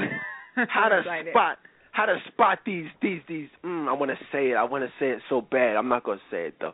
How to spot these homosexuals. you know what I mean? These dudes who go out, you know what I'm saying, acting like with their homies, acting like everything is cool, but end up but really are on the DL. You know what I mean? DL dudes, dudes who take it up the butt, these butt pirates, man. You know what I mean? These Rooty Tooty Fresh and Fruity bastards out here, man. I can't stand them, man. I really can't. We're going to talk about, ladies, how to identify them because we've never really done. We've done a show on DL Men where we actually had J.L. King on, the author of On the On the Down. We did that was like one of my first shows. We, you know, we're just going to do a whole another show, a different show on how to identify these dudes because most of these men out here are gay. That's what y'all don't realize. That's what I was. What would you say? Yes, they're gay. You see uh, an abundance. See, that's what people don't realize. They're, they're seeing an abundance of of actual gay men. But have you noticed, Courtney, that nobody's really really monitoring the the increase of men on the DL? Right, they're not. You're not going to see an increase in homosexuality and the acceptance of homosexuality as a whole, but not see an increase of men on the DL as many new homosexual men as there are as we're seeing these tight jeans and tight shirts and fruity uh you know what I mean, flamboyant men of course you're going to have an increase in, in, in DL dudes. But nobody's Right. talking about that. I talk about it all the time like yo so and so's gay. Jermaine posted something on his Facebook page uh, today talking about he was in Starbucks and somebody asked him was you know was he single? It's gay men all over but a lot of them aren't out like that a lot of DL men, so we're going to talk about that. Some specific ways on how to spot these these men who are who are gay. Brokeback Mountains. You know what I'm saying? Actually, actually, I can't even front, man. You know, I'm I'm secure in my masculinity. That was actually a good movie. Did you see that? No. No, I say, listen, I, I watched it. Watched the movie. See, I mean, a lot of one of the things we're going to talk about here. See, a lot of people, they they they are are they're gay, and and they're homophobic. Okay, and when I say homophobic, I mean the actual definition of that word, meaning they are afraid of being labeled. They're afraid of homosexuals and being labeled as homosexuals, and their true nature coming out, and so they hide stuff. They act overly masculine. Those are the main dudes that be gay. Listen, I don't mm. care. I'm not. I don't got nothing to hide. Oh, why? I mean, it is what it is. People. I mean, you know, people. I'm not gonna go into. It. I don't even justify anything. It was a good movie. Check it out. You gotta watch stuff to understand stuff. You can't talk about stuff without understanding stuff. People say, "Oh, I that was a stupid movie." I, uh, oh, okay. What you, you you saw it? When did you see it? Oh no, I ain't see. I ain't watching that crap. You sound stupid. Right. How many people, even in the group, I ain't gonna put nobody on blast, but how many people in the group have been talking about they not they not they not seeing temptation and talking about how stupid it was, but they didn't even see it. Exactly. I think They sound so stupid. Mhm. Sounds so, st- and I don't put anybody on blast. I don't say anything. I just kind of like, but I'm just being honest. Anyone who's listening, I'm, if I'm talking to you, I'm talking to you. You sound stupid if you're talking about how stupid it is, and you didn't even see it. Mhm. Like, go watch the movie. Don't talk about how stupid it is if you didn't even see it. Wrong with people? Psychos. Crazy out here, man. Man, I told y'all I was going off tonight, man. It's going on two weeks. I never go in two weeks without being live talking about like what we talking about tonight. Never. Not in the five year history of this show have we gone this long without me just talking about what I want to talk about. So you know we got to keep it real. Mhm. So what up? So so those, I'm so sick of these Instagram models. I'm sorry. That was funny. Instagram hoes, man. Actual hoes. Going on vacation, trying to look sexy, posting pictures of their bikinis, try one flabby ass breast. I'm sorry. I'm sorry. I apologize, man. I apologize. But like, yo, your breasts are sagging. Like, there's nothing sexy about saggy breasts. I mean, if you got saggy breasts, you got saggy breasts. But nobody needs to see. Don't show it off. You know what I mean? like, I'm not knocking nobody. I'm not knocking your body. But I'm just saying, if it's if it is what it is. I'm not some diesel dude. I'm not The Rock. I'm not Shemar Moore. I don't go around showing off my chest. Now I know I look damn good in a suit. I'll wear a suit. You know what I'm saying? I'm a handsome man, so I, you know I'll take some headshots. I'm not showing off no abs though. You know what I'm saying? I- I'm just so I'm saying, ladies, if your body isn't whatever, I mean, really, there's no excuse for it. But if you know you got a gut, if you know you you know your breasts are saggy, your your your, your, your butt is flabby, you ain't got no type of donk or nothing like that. What what you taking ass shots for? Know, what you what you think? Somebody, oh damn, man, she got a nice saggy ass, huh? well, somebody's gassing them up though. Like somebody, there is a man out there or men out there that do t- give them compliments, knowing they look a mess. I'm gonna start playing people, man. If you if you want to put yourself out there and you want to act like a hoe, I'm just gonna start playing people. Like, yo, what you what you? let me. I'm not even gonna go. Let me let me say this. A lot of women, they feel as though their you know their outward appearance, their their big butt, their pretty face, their slim waist, even they think that that you know will will gain them the attention of a man. But ladies, first of all, that's not true because we talked about earlier in the show how what we really look for. But that's even if it's the case. That's if the body is tight. Ladies, what am I saying? Uh, any man out here would take a flat stomach over a, a big butt any day. Some of y'all walking around here spending more time trying to fatten up your butts. You need to be spending time slimming down that waist. Seriously. Now, do I have a problem with people who are a little out of shape? No, I don't. I mean, no. Do what you do. Work it out, whatever you want to do, or not work it out, as long as you're happy with you. But who I take issue with is women who gas their own heads up, or have these men gassing their heads up, and there's nothing to even be gassing about.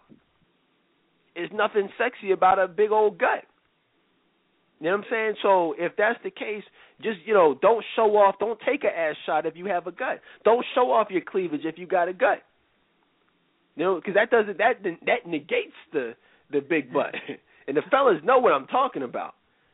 You know, I'm just being. I, ho- I hope I'm hurting feelings, and please don't take offense to this if you are not the ones taking those ass shots. I'm sp- strictly talking to people with no class and no self-esteem, and, and, and they're and they're intentionally showing off their body because they think that's what men look for. And I'm just here to tell y'all that's not important. It's not cute. It's not sexy. In fact, it looks disgusting. So save your bikini shots for the family album. Do I mean nobody needs to see that. And, and if you want to put it up there, you want to see. I can't tell you what to put on your own Facebook page, but please don't think that these men are out here sitting at home fantasizing about what you look like when you went down to Miami. Because trust me, especially if you're like 45. You know what I'm saying? Especially if you're like 30, 35. These you know, these men have had that, they've been there, they've done that. If a man is looking for a jump off, he's not going to get a 45 year old jump off. That's not going to happen. Nobody wants the 37 year old Friday night freak. Okay? That's not how that works. If you're going to have a Friday night freak, you're going to go get one of these pretty young things. You know, if but and if if you are, you know, of that age and you are in that Friday night freak category, you're being strung along.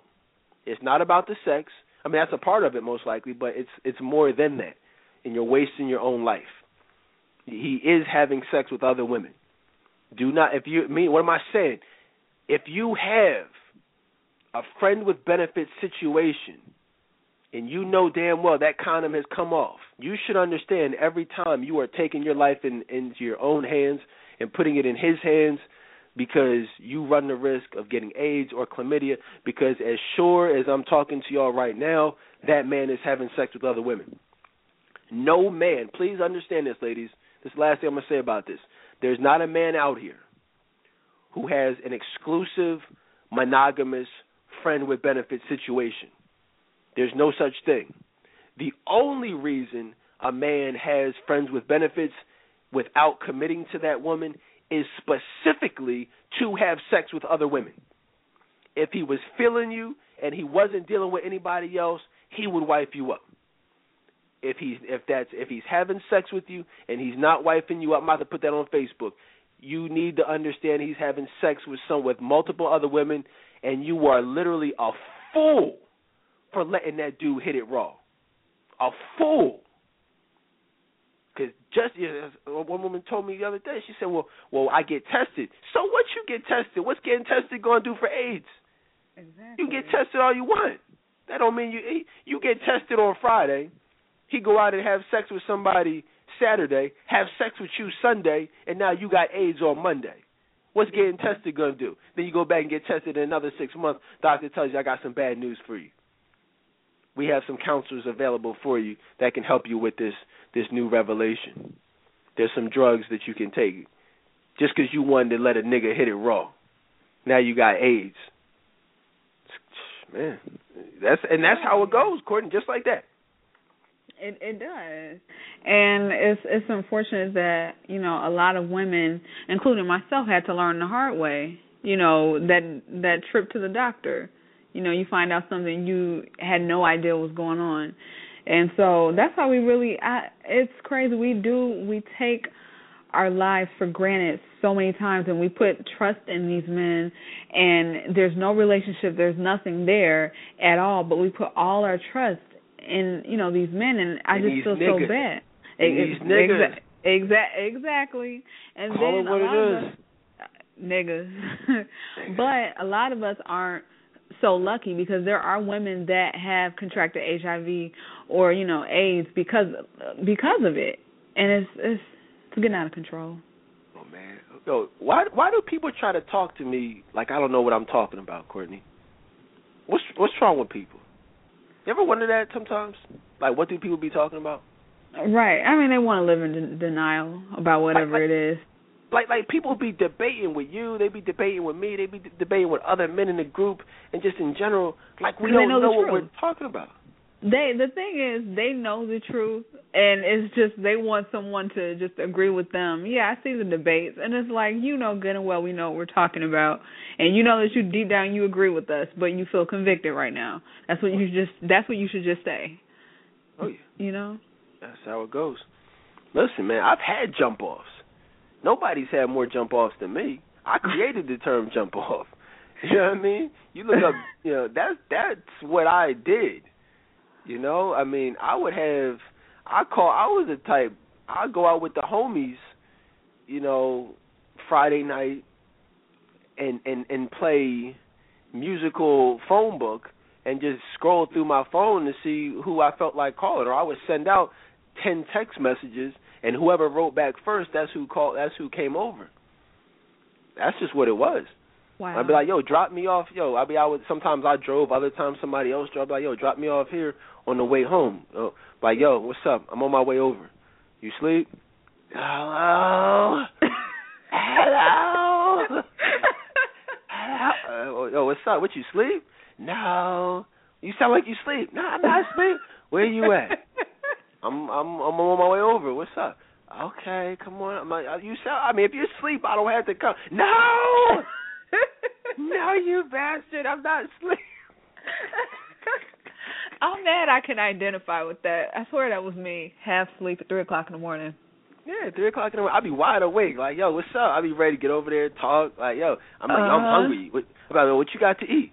Uh, nothing. I mean, I can cook something if you want. Yeah, why don't you do that? Why don't you? Why don't you three o'clock in the morning, making me a hamburger and fries. Like, thanks. I used to be a bastard. You know what I mean? I, I thank God for delivering me for that from that lifestyle. But you know, y'all should thank me though. You should you should be happy that I was a bastard because the fact that I was a bastard and now have changed my life, you now have a first-hand account of what goes on in the minds of these men, what they do, why they do it, who they smut out, who they wife up, why they wife them up, why don't they wife people up, why men cheat. All this stuff that I give y'all comes from personal experience from me being a bastard. You know, that's what I'm saying. Like y'all think I make this stuff up? I'd be like, yo, I'll say X, Y, and Z. They say what? I don't. Well, I don't agree with that. What you mean? You? It's not for you to agree with. I'm telling you, this is why I used to do it. Why men are still doing these same exact things today. Single women debating with married men about what men do when they're single That makes, makes no no sense. sense. And they want to be wives. That's that's the kicker. Let's talk about these women out here who have built up this this wall. I know we started to talk about it initially, but can we? I got the uh these lyrics up here from this K Michelle song. I thought we're going for the gusto tonight, man. We, we this is it, man. We're going for the record, man. We're going for the realest show of all time. Man. This is what we're doing. You know, no time time for fun and games is over. It's over. Been over. This is the song is called "I Just Want to F U C K," and the song she says, "I can tell that you like it, but it's all for the chase. I'm too into myself. I need space. Though you want more, I'm not ready to open that door. I just want you to drop your pants to the floor. You freaking whore." This right here, this first stanza, this first verse here is the epitome of whorish behavior. Okay, and but here's the irony. This is a real song. The fun, it's funny because people are saying it's crazy, but this song epitomizes what is going on in the minds of of thousands of women out here. Almost really what's going on on a large scale with among single black women out here. And I'll and I'll go a little bit deeper into it she the a lot of these women are they've they've blown their own heads up. They've had their heads blown up by these psychos, these losers. But it's like they they put themselves up on a pedestal. They put their vagina on a pedestal. She's saying, "Though you want more, I'm not ready to open it." K Michelle, don't nobody want your crazy ass. don't nobody want more with you. Nobody wants more. and and and, and that is like and you guys from listening to this show you you understand you get an opportunity to understand the mindset of these men in regards to who we wife up the most and who we don't the most important quality is a great personality a high level of respectability and 100% emotional availability just in this first verse here, she's totally eliminated all three of the any chance of her having any of those three qualities. Horrible personality. You know, she got the stuck up attitude thinking she's all that. No respectability, talking about something all I want is you to drop your pants to the floor. You know, and emotional avail- unavailability because she she's has an emotional wall. If she says, I'm not ready to open that door. You ever heard a woman, Courtney, say, "Well, I, you know, I want love, but I'm not ready right now." Mhm. Women will date men. This is the number one mistake that women make. They will date it. They'll be talking to a man, and they'll and they'll be like, "Yeah, so what are you looking for?" Like, oh, you know, I'm probably looking for a wife one day. Da da da da. And they'd be like, "Well, yeah, I'm not really ready for anything serious right now." That's the stupidest thing that women can say because that immediately puts you into the jump off category. That immediately puts you in that category and it immediately tells us that most likely you've been getting getting it in. If you say, "Okay, we are dating, we are talking, and we just started talking," well, clearly you've most likely not been, you know, just not talking to anybody forever. So that basically says, well, you've been talking to other people the same way you're talking to me, but just like you're telling me you're not ready, well, you obviously were not ready with them either for because uh, you're single. So, you know, chances are you're probably not celibate either. And so, you know what I'm saying? Like that that that nobody is trying to figure out. Nobody's going to wait around until you're ready. That's not what we do. That's stupid. That's like going to a job and saying, "Yeah, uh, are you hiring?" And they said, "Well, yeah, not right now." And then me just sitting in the lobby waiting for you to hire. Like, for what? No, I'm gonna go to the next job. I'm gonna go apply to next door and see if some if they're hiring. They say no, we're not hiring. I'm gonna keep, come back tomorrow. Oh, are you hiring? Are you hiring? Are you hiring? No, I'm not gonna waste any time. Just like these men aren't gonna waste any time. There's too many jobs out here, and there's too many women out here. She says, Look, all I want you to do is drop your pants to the floor. And she goes on to say, Because I'm a little scared of commitment.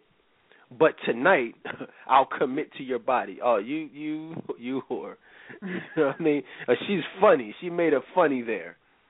You know, I'm a, I'm scared of commitment, but tonight I'll commit to your body. Oh, okay. What like what are you talking about? Cuz I just want to F and not fall in love. I'm over all the pain that love can bring. Tonight I just want sex that don't mean a thing. So you basically want to just have a one night stand is what is what she's saying. You know now here's the irony. Here's the most ironic thing of the whole song. She says, That don't make me no slut. A woman has her needs so don't go catching feelings for me because tonight I want sex that doesn't mean the thing. Well, uh, oh, au contraire, mon frere, it, it actually does make you a slut, and that's actually the epitome of being a slut. You know what I mean? Tonight I want sex that don't mean a thing, that don't make me a slut. That's exactly what it makes you. And that's what it makes all types of women out there. Now a lot of the psychos are, are getting mad now. They're saying, "Well, well, what about the men, Dedan? what about the men? What does that make them?" That's how they be talking, psychos, man. But no, well, it makes them sluts too. It makes them hoes. It makes them male whores. It makes them the same thing. This, this ain't no you know, misogynistic show. This ain't no battle of the sexes. This ain't no, you know what I'm saying? This isn't let's gang up on women day. No, this, I mean, a whore is a whore is a whore. A slut is a slut is a slut. Whether it's a male or a female, it doesn't matter. A slut is a slut. So if you're saying, "Hey, I just want sex," that doesn't mean a thing. Well, you're a slut. You're a whore, male or female. But it just is more common when you hear women adopting that way of thinking.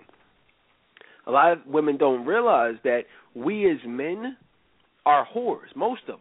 I used to be a male whore. Understand that? I'm not a whore anymore. I I left those ways alright. But if you guys remember, if you guys got the double disc CD. You guys are psychos if you haven't gotten that yet. What women need to know but don't want to hear contains the classic information, you know, that talks about this. But men go through three stages. Okay? The dog stage, the player stage, and the ready to settle down stage. What do you guys think goes on in the dog stage? That's the whore. I should just rename it the whore stage. But it's the same thing. It's just like, yo, let me just get as much sex as possible. And then so they go through the stages. So, you know, that's pretty much how that goes. Um, so what else we got here? And then here's the funny thing. She says, "I know this isn't ladylike." You know, she says, "I that that doesn't make me a slut."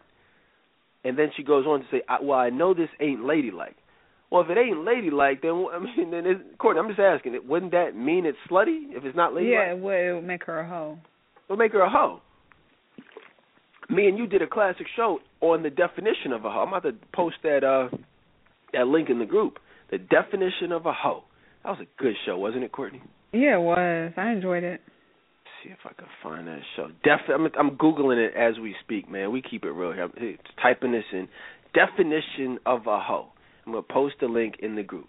I'll come back to that so I don't take up too much time. Man. I know y'all got creeping to do out there. It's already coming up on that time. Courtney, back in the day, were you ever creeping around this time? I was getting ready to go to the club. What That's if you what weren't clubbing that night though? I was at home. Come on, Courtney. Courtney. No, I'm serious. I'm not, no, we're talking about college years. That's something totally different. Like, yeah, then I would be with a guy or something like that. Right, creeping. Right, creep. That's that's what I meant. Are you, you happy creeping? You, you, you know what I meant. Talking about something that's what you meant. You know what I meant. Is that? you know what I mean? Talking about something. I thought you meant high school. I thought you meant high school. I thought you meant last week. Oh, really? Really? All right. That's so here it is. I just I I just posted it. I'm putting check this out. You guys, if you're in the group, when you after tonight's show, if you're up, y'all, I know y'all gonna be up late tonight, amped after tonight's show.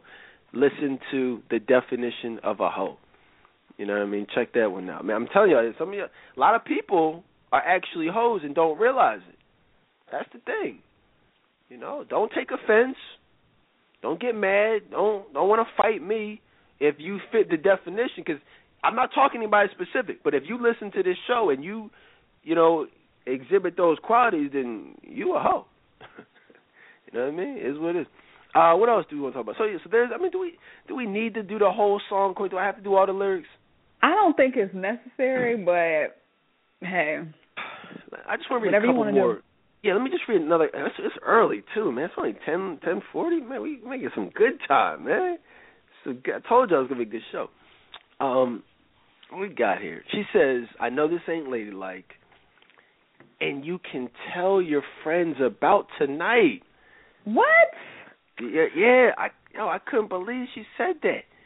I know this ain't ladylike, and you can see she already knows the deal. That's how you know a hoe, because she's not even she's not even operating under the like the pretense that this is going to be exclusive or it's to be like intimate be, and only shared between them. Because you know, like most hoes be like, yo, yo, you know, make sure you keep this on the low. You know, or you know, uh, at least at least care about it. I mean, regardless, the guy's to tell his friends, no matter what you say. But like most women don't know the extent that men go to to to tell their business. You know, and and let me just tell y'all something, ladies. There are only two ways that men look at women. It's either wife or hoe. If you're not being viewed as his wife, you are being looked at as his hoe. There is no friends with benefits. There is no we have an understanding, we have an arrangement. He's viewing you as a hoe. Okay? And and and how do men treat hoes? Well, you you you tell your friends about it, you get them on tape, you make videos, you take camera pictures, you know, you you do you you save text messages, you record them. They record you guys masturbating on the on the phone, you know, and play it back. I, I said, "Whoa, what are you? Whoa, what are you talking about? They don't, you know exactly what I'm talking about. Don't act like you don't know what I'm talking about, ladies. Like when he asks you, "What are you doing right now?" You say nothing. He says, "Yo, why don't you touch yourself?" and then y'all know y'all get into some phone sex crap. Well, understand he put you on speaker and put the put the voice recorder on. You know these phone all phones now have voice recorders built into them. So all that freaky crap you doing, it's all on tape, and it's being mm. record, it's being played in the barbershops. I personally have done that, and I personally have heard it done and played in the barbershops. Somebody said, "Well, damn, man, you you were a bastard, huh?" yeah, I told you. See, it got real quiet. Got real quiet across America, across the world. People across state to state, like, whoa. They thinking back, like, whoa, dang, he, I did, I know I did that, but he said that was just between. No, it wasn't between you. it wasn't between you. You know what I'm saying? It that's between you and everybody. Now you can nowadays you can email straight from the voice recorder application. You just hit share and you can send the, the voice recording as a text message. Technology is crazy nowadays. So she already knows the deal. She says, Look, I don't even care if you record me. I don't even care if you tell your homies. She says, I don't care if you tell your friends about tonight and how I did you right. I don't give a damn because I'll be all right. Damn, I love my life. so why is everybody so uptight? I told y'all from the start, K Michelle ain't about that life. You're K Michelle's a hoe. Uh, but but do do we need to go back to the classic episode of all time where we discuss Scandal and why so many black women love that show. And in the last hour, we read from Ezekiel 23 about what God Himself says will be the punishment for women who reminisce about their whorish ways. Remember that show, Courtney? Yeah, I do.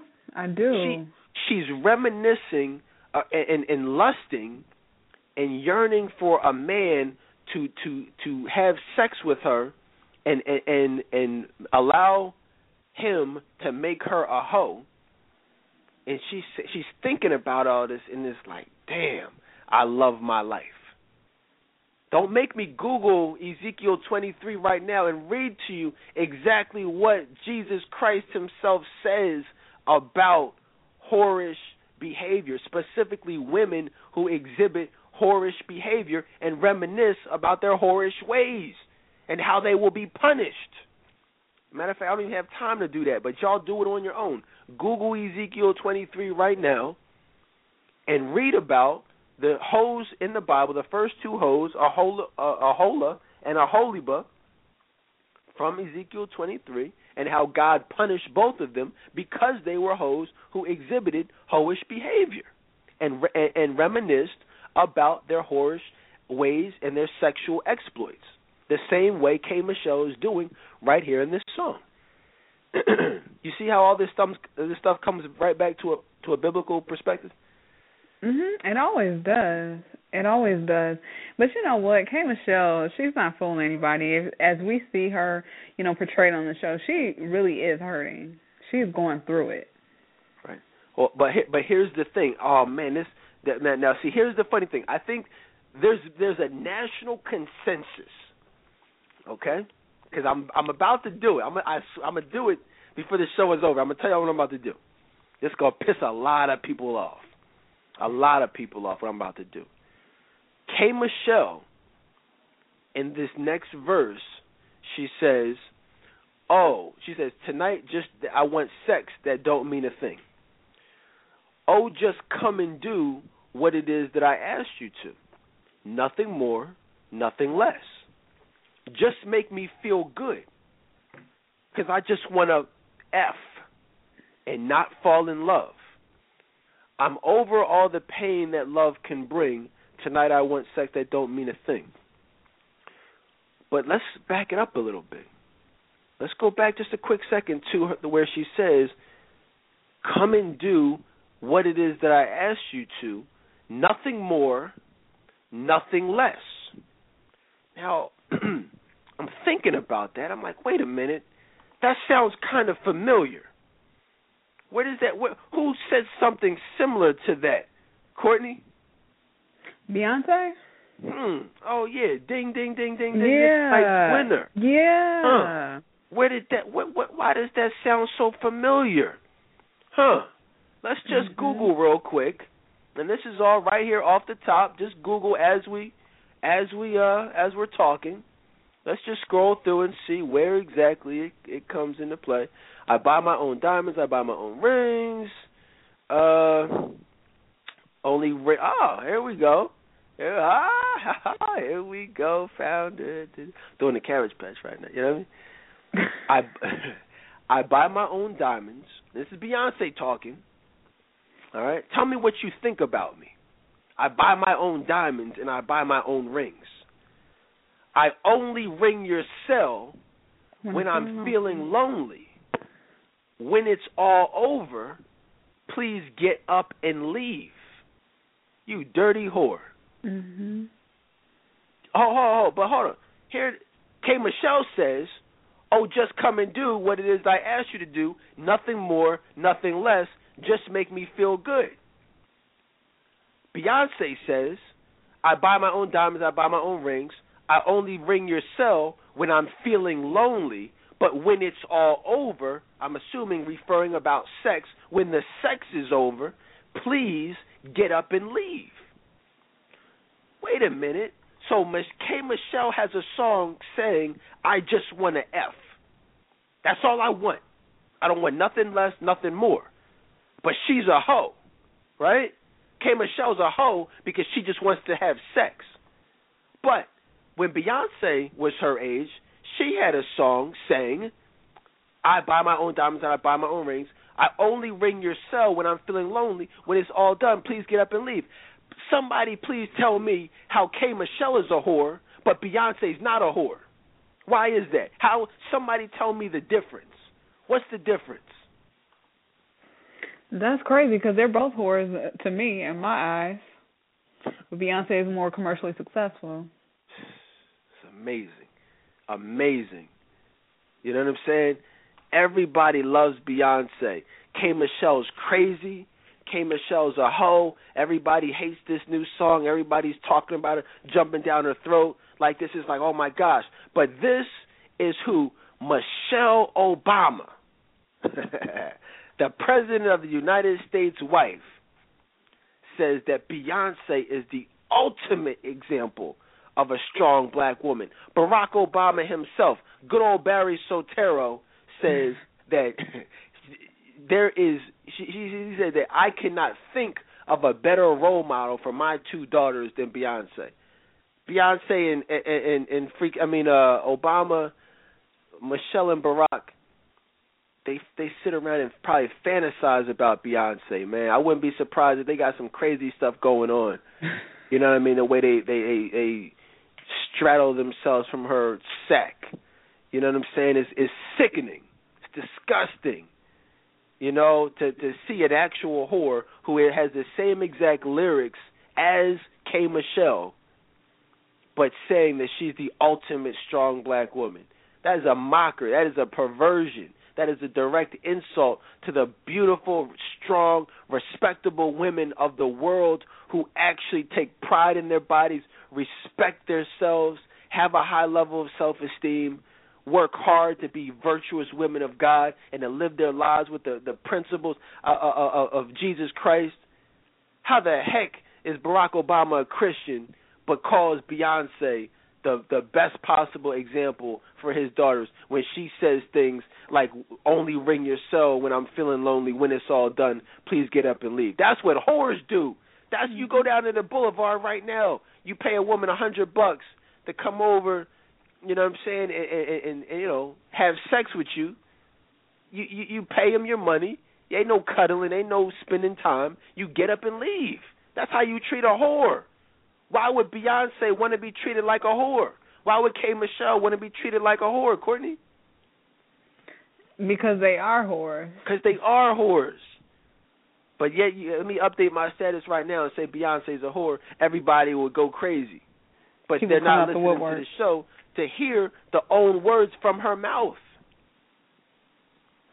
Let's get off Beyonce, man. This is crazy, man. People are speechless right now. The cyclists are silent. The people listening at home with the block numbers, listening with their disguises on, acting like they're watching the rerun of Scandal, knowing damn well they're listening to the Dedan Tolbert show. They be fronting, man. These ratings are crazy. We've tripled our ratings in the last three three months. And people acting like, oh no, I ain't listening to that. Oh no, no, yes you are. You see these posts, you click those links, and it's I'm telling you, it's okay. It's okay to want to change your life. It's okay to not want to be a whore. If I'm describing you, if you've had that mentality, you don't have to have it anymore. It's okay to call eight five five fifty five there. It's okay to email Courtney at TRC. You don't have to be a hoe. It's okay to want love. It's okay to say, yes, Dedan, I cry myself to sleep at night. I don't want to cry anymore. You know how many freaking clients I have, Courtney? How many? I mean, I mean, hundreds. Hundreds. Hundreds yeah. of clients.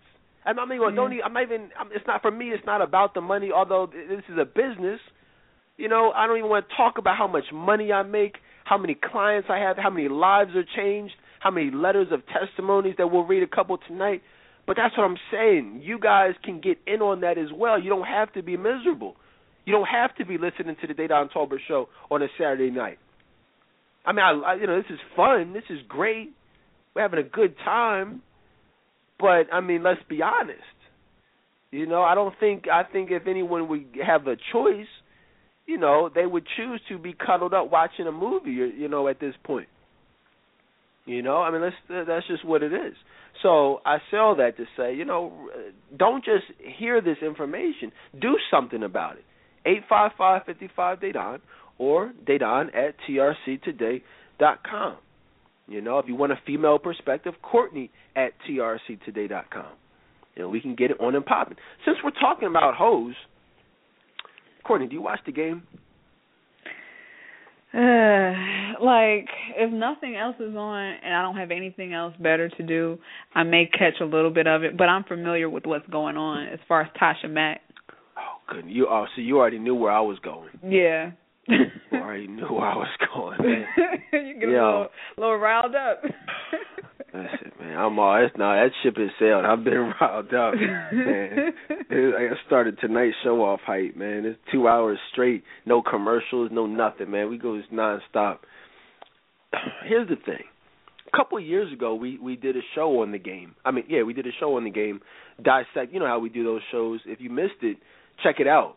You know, it was like the I think the I don't know what season, maybe second or third season. We did a a classic show where we talked a lot about Melanie, uh, the dynamic between Melanie and Derwin. Uh, we talked about Tasha Mack. We talked about really all the characters, and uh, it was a it was an excellent show because it really showed uh, just exactly what whorish behavior was or is. And uh, Melanie, don't get it twisted. You know, the epitome of a whore. I mean, when she was going through her stuff with Derwin, you know, just like many women, they get their hearts broken when she found out that he cheated or whatever with the chick. She be she went out, they broke up. She went out and became a whore. You know, that what McSteamy. She started having sex. McHottie, right? McHottie, that's what it was. Stole the you know term from Grey's Anatomy or whatever. Yeah. Add her own little. She became a hoe, getting smashed off in the uh the, the doctor's office or whatever. I mean that's that's hoish behavior. That's slutty behavior. And then Derwin's crazy you know, self took her took her back, wifed her up after. I mean, that's that's a whole that's something for barbershop. Actually, we've already talked about it on barbershop. You know, we there was a question that came up one time of, you know, fellas, if you are in a relationship, you know, whatever happens, you and your girlfriend break up, you and your wife break up, whatever it is, you know, and you go out and do whatever you do, she goes out and does whatever she does with, you know, with other men, would you take her back? You know, regardless, even if it was something that the breakup was your fault, would you forgive her? Would you take her back? And the overall consensus was absolutely not. You know, a lot of women don't understand there is no forgiveness for whores. There is no forgiveness for whorish behavior. A lot of women think that it's okay. I said, "Oh, what do you mean, Dana? That doesn't that doesn't sound biblical." See, but guess what? It's not about being biblical. It's about being real and it's about being honest. Everybody, when it comes to sin, everybody expects men to have the, the, the patience and the level of forgiveness and the, the unconditional love of Jesus Christ. In a perfect world, that would be the case, but guess what? This is not a perfect world. If you cheat, ladies, you are done. There is no there can be forgiveness, but there is no relationship. Okay? Any man who would take a cheater back is, is you know, I lose respect for that man. No respect for him whatsoever. You exhibit whorish behavior, it's a wrap. A lot of women say, "What about the women? Why did why do so many women take them back? Because of low self-esteem." You know, when you view yourself to be the best woman, you don't need to take back a cheater. Why would you do that? There's no need to. Not all men cheat. Now, if you choose to, that's what you choose to do. But I'm just saying, don't expect a man to do the same thing for you. Just saying, ladies, you get you don't you don't have to like it. You don't have. You, you can say that's hypocritical. You can say it's not fair. I'm just telling you it is what it is. You're not getting taken back, not by anybody who has any self-respect or self-esteem. You know, that's crazy. This ain't no Derwin Davis, ding dong. You know what I mean? I know. I, yo, I watched the show. Yeah, somebody watches the show. oh yeah, I watched the show. Well, I, mm-hmm. I say this. I used to watch the show. Mm-hmm. We used to watch. We used to watch it like in the beginning, like, but like it's it, we we still we got like the last five episodes on DVR. We just we'll be bored. We'll be trying to find something to watch. We'll be like avoiding it like the plague. Like, oh, let's not watch that. We'll watch everything but the game, just to, you know what I mean? Shoot, we got Let's Stay Together, and then we avoid those shows. Like, you know, somebody wants to watch that. I mean, it's just it's it's falling off. They need to just cancel it. Mm-hmm. Um, but but Tasha Mack though, you see how she's out here cheating with with with with, with uh Rick Fox. With Rick Fox. Mhm. I caught that one. Mhm. How is she? I think like that's what we did. We we didn't even watch like. I think we didn't we didn't watch it on DVR. We just like it was on, and we just mm-hmm. happened to mm-hmm. watch that episode without watching too. the other. And I'm just like, yo, this dude is back. She she's she claims to be in love, claim to leave her whorish ways in the past, because you know. And I was actually proud of her. I was like, okay, cool. You know, she she was a whore but you know anybody can change and you know and hopefully find love i mean that she didn't give her life to jesus christ which is what's required to truly change but you know for the sake of television i was like all right well she changed but now she's she's on the phone on skype with mm-hmm. her freaking boyfriend mm-hmm. and got rick fox in the bed with her mm-hmm. i mean would it be is the is there any more of a whorish thing you could do. No, like that was really bad. I and I wasn't even expecting that when I was um watching it. Like I'm thinking the same thing as you. I'm thinking, okay, she has this great relationship with Pookie. It's gonna be great. Blah blah blah. Conversation's over. I didn't expect, you know, when she got up, that Rick Fox to be like behind her, like hiding under the covers. I'm like, what the heck is going on? Like, really? Listen, it would be literally impossible to to portray on television more of a horror like I mean funny thing is Tyler Perry's movie Temptation and Tasha Mack's character on the game are probably the worst portrayals of black women in the history of television and movie. I mean, I can't think of anything worse than that. Like I've seen a lot of movies, I've seen a lot of television, and black women. There's never been a worse portrayal of black women, you know, other than Tasha Mack's character on the game. I mean, we, we've reached like an all new low. You know what I mean? I mean, we've gone from like the Fresh Prince to to you know. uh I mean, there used to be like Parenthood, The Cosby Show, Different World. I mean, all types of really just great shows that showed us in, in a really positive light.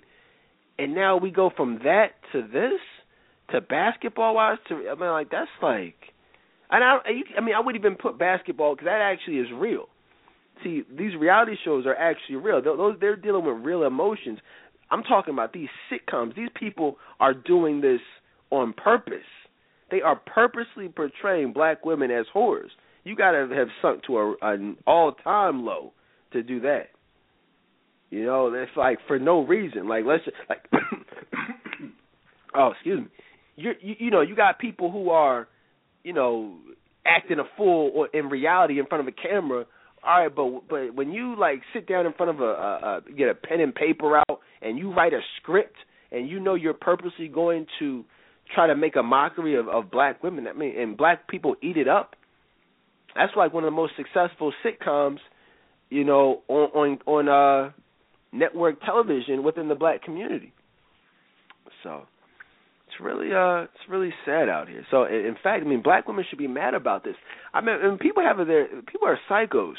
They um remember years ago, Nelly's sister had uh was struggling with sickle cell. You know, had a deadly disease, and Nelly was doing this national tour trying to raise money for his his dying sister, doing con- uh, concerts, and he wanted to go down to Morgan, I mean, excuse me, Morehouse and Spelman, and do some concerts down there. He goes down to Spelman, or he had to cancel the concert at Spelman specifically to raise money for sickle cell they protested and ultimately canceled the concert because that was around the time he did the tip drill video that was portraying black women in a negative light. Now that's that, that's funny to me. That's real funny. They will protest Nelly, a, a rapper who is trying to raise money for his dying sister and to raise awareness and money for sickle cell anemia. That's a problem. But black women will love love and hip hop. They will love the game, and they will love Beyonce. They will love Nicki Minaj, and these are all whores. That that's no problem. That's accepted. That's popular. But Nelly's a problem because he made one music video and he can't raise money for his dying sister.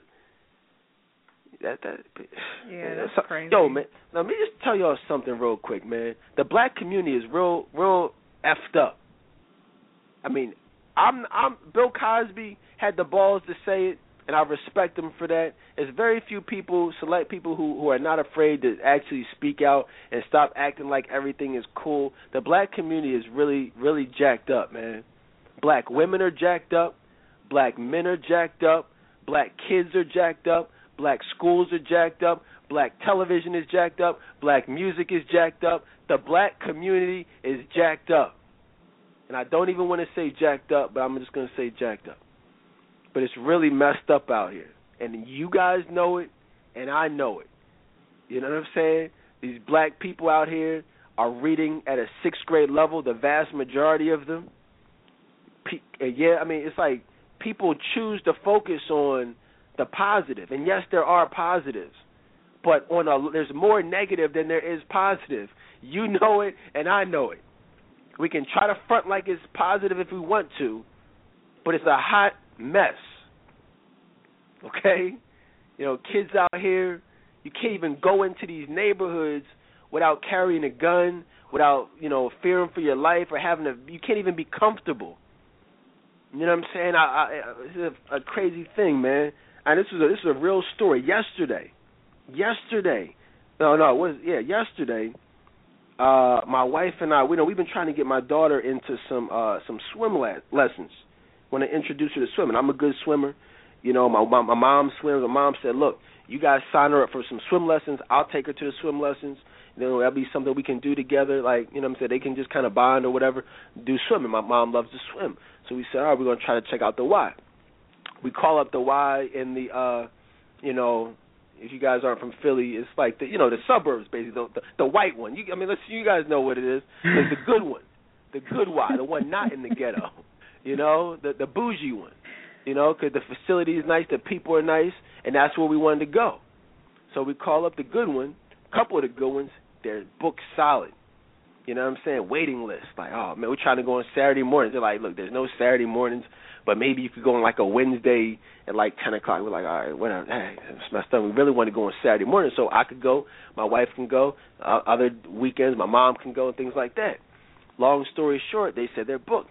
We call this one in in Germantown. If you're not from Philly, Germantown is not the best neighborhood. So we go there. They said we got one slot available on uh Saturday mornings.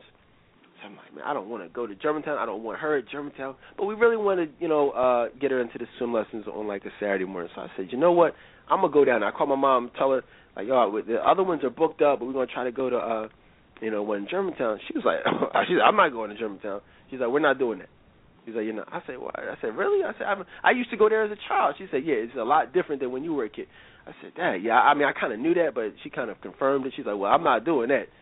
So I said, you know what? Let me go over there just to, because I was already on my way there to to to sign her up, and not just to kind of scope it out. Long story short, I get over there, it's nothing but niggas. It's damn crackheads on the sidewalk, drug dealers posted up. You know, the actual facility was cool, but who wants to be around all that? Want my daughter around that? I don't have to take my gun into the swim lessons because who knows what's going to be going on outside. I'm not, you know what I'm saying? Why do I got to do that over in Germantown, but I can be all, it can be cool going up to the white area? Why is there such a discrepancy? Not the facility. People say, well, that's where the money. It's not about the money. it's about the people. It's poor white people. It's poor Asian people. It's poor Vietnamese people. But you guys know, and I know that ain't it ain't the same as these niggas up in the ghetto. It's ghettos in other places. It's other people on welfare. But it's not quite the same, is it, in the worst part of Chicago or the worst part Mm. of Philly, is it, Courtney? No, It's a lot different. it's a lot different. We are different. We are messed up. And I'm so sick of people acting like we're not messed up as a people. And now, trust me, I'm in the black community. I work with 10 women every single day. I work with young black men every single day. So trust me, I'm a part of the the solution. I'm trying to be the solution. This show is part of the solution and has been. But be that as it may, that being said, the black community is still a hot ass mess. And there's not a person out there who can disagree with me. And I'm just saying, do your part to try to fix it and stop living acting like 99.9% of black men out here aren't drug dealers and 99.9% of black women aren't hoes out here sliding down a stripper pole, you know, gold diggers. That 1% are great black women like yourself, Courtney, married women, spiritual women, virtuous women, but everyone knows those women are the minority. And I'm preaching to the choir right now. I know that. You guys, I appreciate you all for listening. You guys in the group, you guys on Facebook who follow me. Most I see the scriptures, I see the classiness. I appreciate you and I'm not talking to you. But if you look around you, you look outside of what we're talking about right now, it's a hot mess out here and we need to do something about it. You just look out look at the rest of Facebook. Look at your friends list. You know what I'm saying? Look at the men, look at the women, and it's it's it's crazy. It's ain't you know it's not one or the other. It's just black people. So people and the people can be mad at me. you can be mad at me all you want, but then drive to the worst neighborhood in your in your community, and you tell me if if, if I'm not saying the, the you know true things. I got pulled over the other freaking day for no reason by a black cop, a racist black cop. No reason. I said, and I looked this dude in his face, and I saw we made eye contact, and he was hating on me because I'm in a nice car, had on a sweatsuit, chilling, had my music playing, tinted windows, chilling. Pull up, this dude, woo! I'm like, oh my god! And it was after I'm coming from Germantown with my daughter in the back seat. I look, this dude pulls me over, and this was yesterday. This was Friday. I'm like, I'm like, yeah, what- what's what's up, officer? I said, what was I speeding? That's exactly what I said. I said, what I was speeding, knowing darn well I was not speeding. He's like, nah, you weren't speeding. I said, well, what did I do, officer? He said, license registration. I said, oh, okay, you want to be one of those? You got an attitude. You're not even going to tell me what I did. So I give him my stuff. He lets me sit there for about 15 minutes. Comes back and tells me the little the little sticker isn't on my my license plate. You know what sticker I'm talking about? Do y'all have those stickers, Courtney? Yeah. Uh huh. the little sticker that, that that nobody has on their plate. Nobody puts those on there. Nobody puts that crap on it. So this guy pulls me over for no reason. Long long story short, he lets me go only because his white partner came over. But I could tell he had hate in his eyes. You know what I'm saying? I was extra, you know what I'm saying, nice. You know, so he was just like, all right, whatever, we'll let him go. But that's what I'm saying, man. That's type, that's type, I've never had a problem with a white cop. Not saying it doesn't happen. I'm just saying I'm speaking my personal experiences. We are messed up as a people.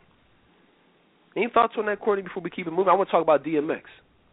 Oh yeah. Um yeah, I mean, you're right. It's and it's a shame that we attack each other. You would think that just historically, you know, all that we've been through as a race that we would be the ones to stick together and have each other's backs, but unfortunately, it's not like that. It's like we're making it worse for ourselves. You know, we're still on drugs, we're still in gangs, we're still, you know, it's just just all of that stuff that's going on and it's it's just crazy. I wish that, you know, it would be, it would be better for us, but that's just how it is. And I agree with everything you said 100%.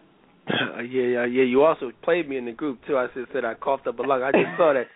Y'all got jokes. I'm over here dying, man. I'm still you getting over these allergies. You were struggling for a second. Mm. And drink this water so I won't cough up no more lungs, man. Y'all be yo, man. Courtney, see how she treats me, guys? I try really? to be nice. See, now let's let's talk about DMX. And we gonna get up out of here, man. That's the last thing we're gonna talk about, man. Get up out of here, man. Doing no midnight shows. This is cool. I lost my tennis match today. See, I Oh, keep sorry. it real. I'll tell y'all. Yeah, I, I'll tell y'all when I win. I think I was two and zero. Started the season off. Won my first two matches. Today I was stupid though. I played yesterday. I'm getting. I, I used to be able to play two matches in a day. I can't even play back to back matches now. I played yesterday. I woke up sore as crap. I'm like, oh man, so I had to play today. I'm not making no excuses. The guy just beat me. You know, he, straight up good, but I was sore as crap. And I got a match tomorrow.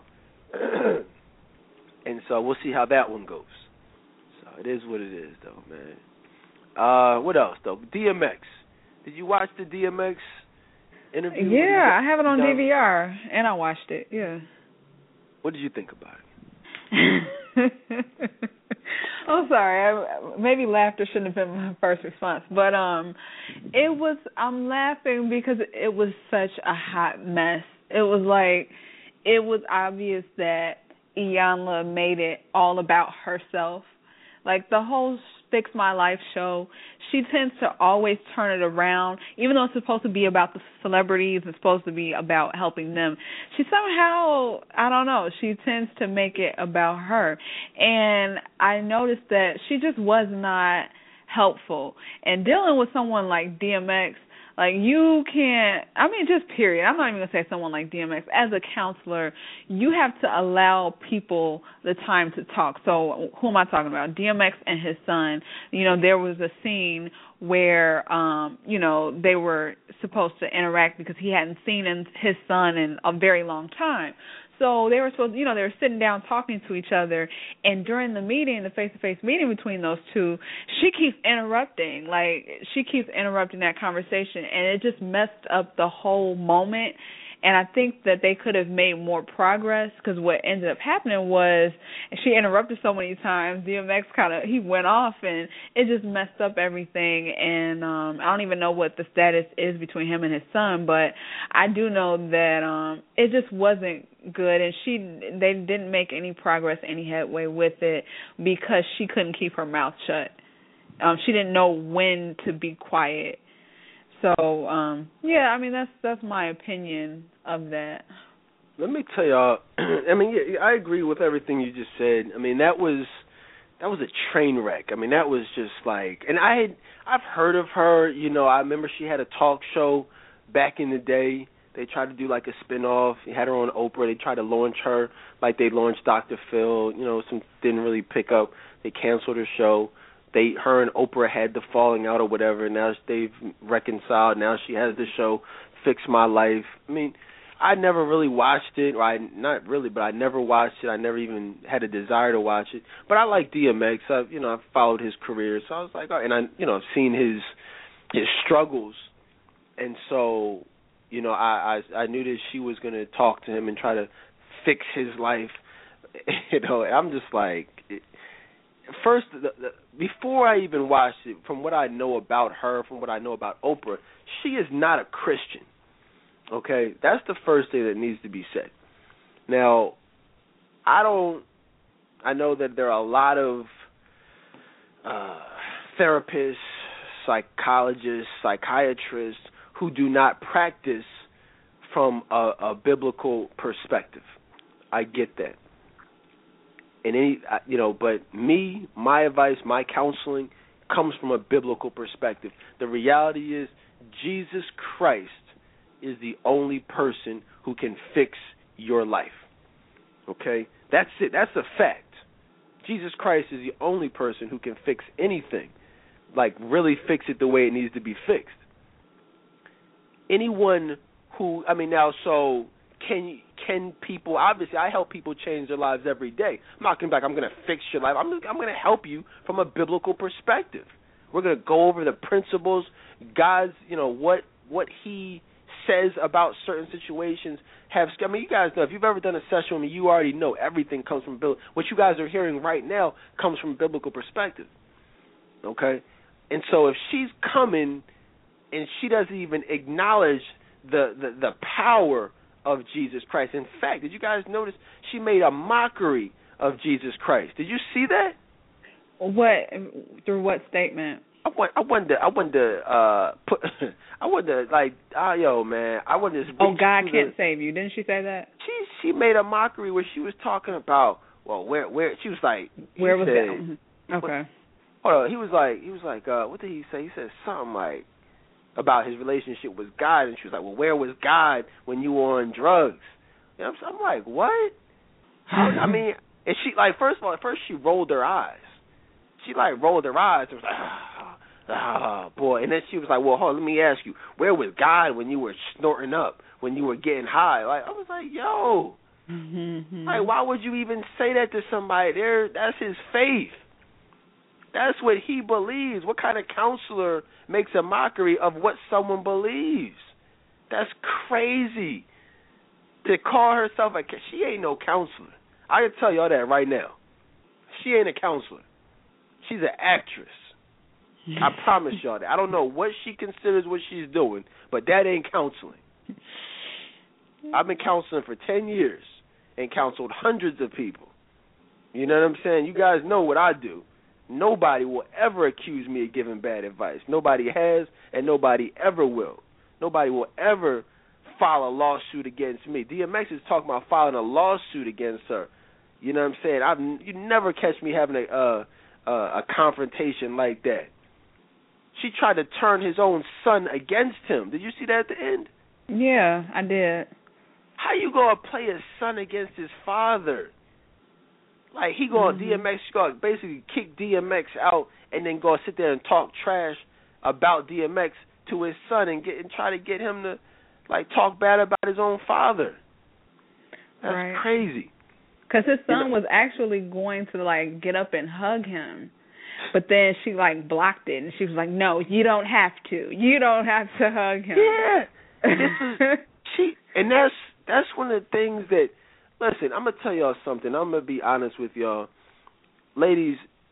It, it, I'm gonna t- and I, I I don't know of too many counselors out there, but honestly, Courtney is is the only woman counselor who I would recommend because I've seen a lot of. Because I don't generally I don't react I don't uh advise women to take advice from women. Period. Because women generally cannot tell you a, a darn thing about what's going on in the mind of a man. But because I've personally worked with Courtney for endless hours, and you guys have know you know where she's comes like she gets it. She understands black men. She understands like I like I've taught Courtney, like I've trained her, like I know she knows what she's talking about. But like most women have absolutely no idea what's going on in the minds of men.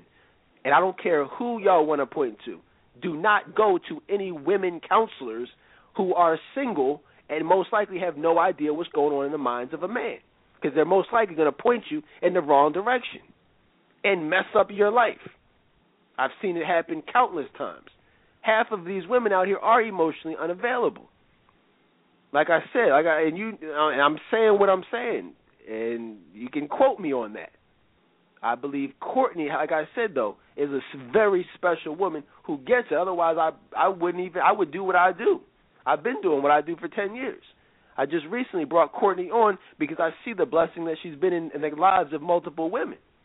I didn't have to do that. Oh, thanks, Understand that? Oh yeah, absolutely. Y'all, sh- y'all listen. Y'all should hit up Courtney right now. You're tripping if you haven't already. You should email Courtney at trctoday.com because she can help you change your life. Iyanla, she that was watch her show. I don't care if y'all watch or not. She ain't putting no money or taking money away from me, whatever. Trust me on that. Watch her show. I don't care about that. Watch it, and then you'll see. That's why I don't care about Steve Harvey. People say you hate on. I don't care about Steve Harvey. Watch Family Feud. Watch watch his talk show. Buy his books. I, that don't that don't do nothing for me except make me look better. you know what I'm saying? You get some advice from Steve Harvey, and you listen to this show. You tell me what's what. You tell me what what advice is going to help you change your life.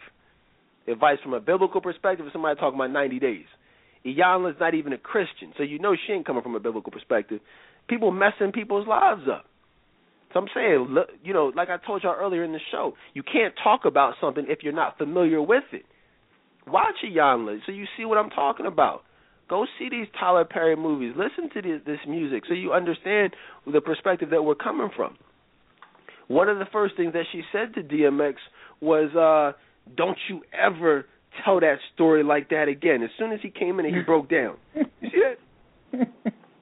it's not funny, but it was just kind of weird. It was just like, where did that come from? Why would you do that as a counselor? Why would you tell someone to hold in their emotions? That they have to get it out to get through it.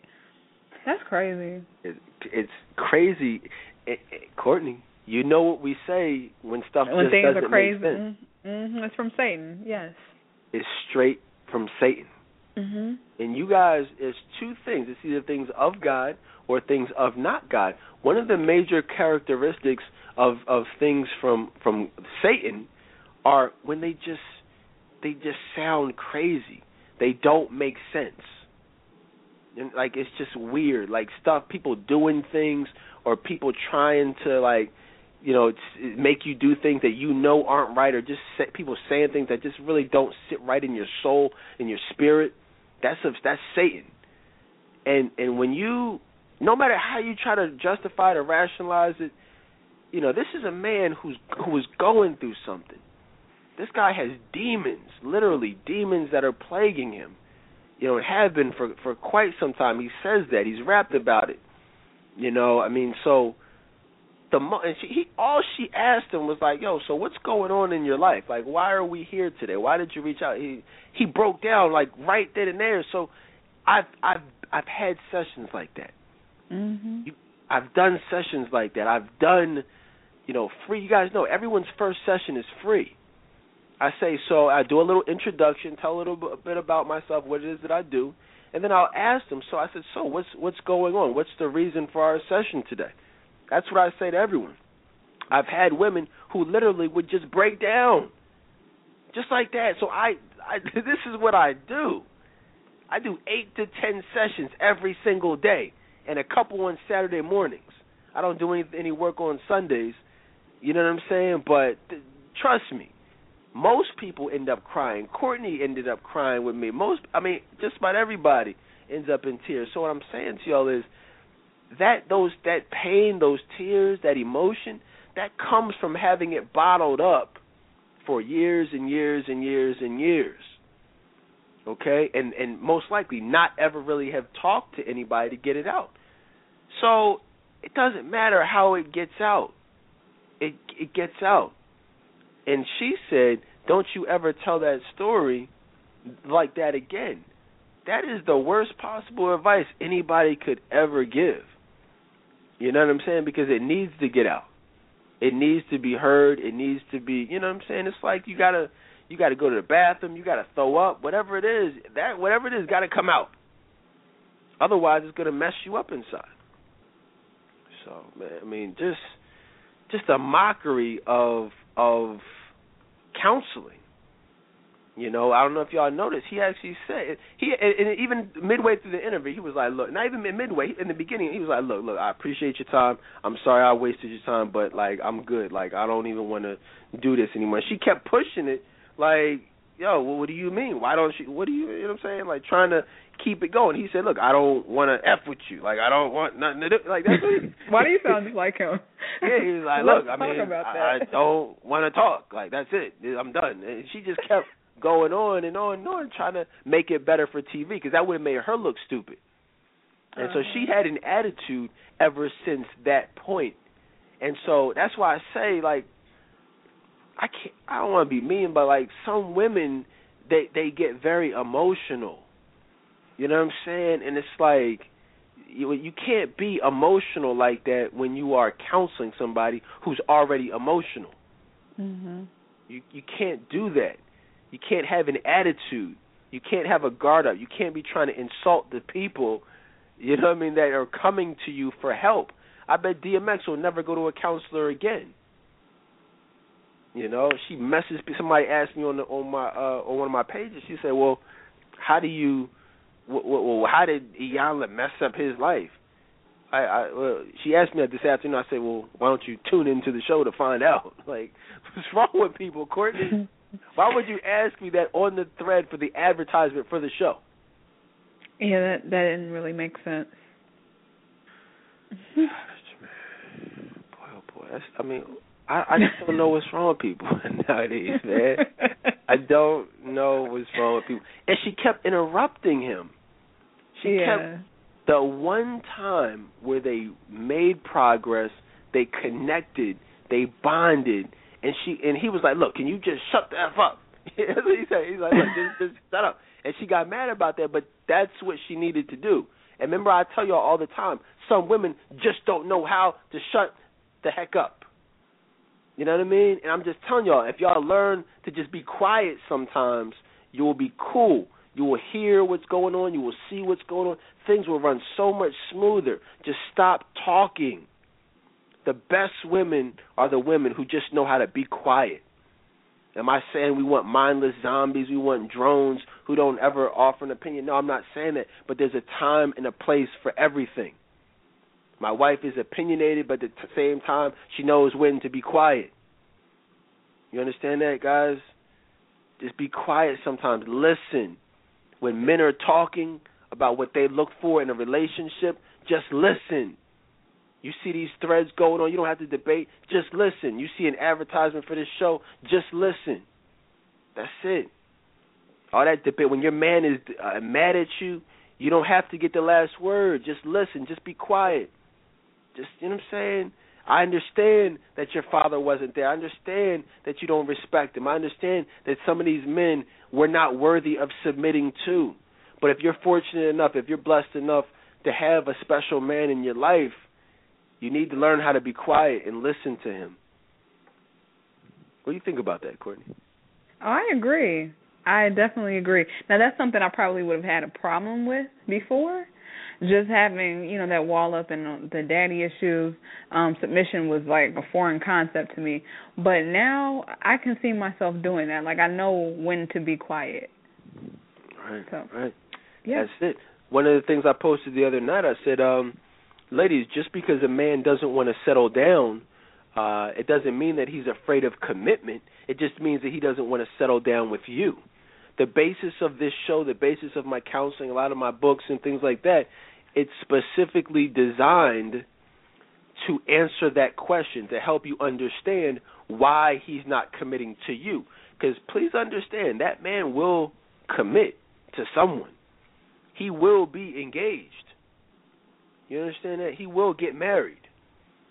And if if he didn't see you as that woman, nah, he's not afraid of commitment. He's not, you know, intimidated by your success. You know, he just doesn't he wanted someone who maybe there wouldn't be uh, you know, uh power struggles. There wouldn't be arguments and nagging and, and you know, and all that craziness. Nobody I don't have to deal with that in my house.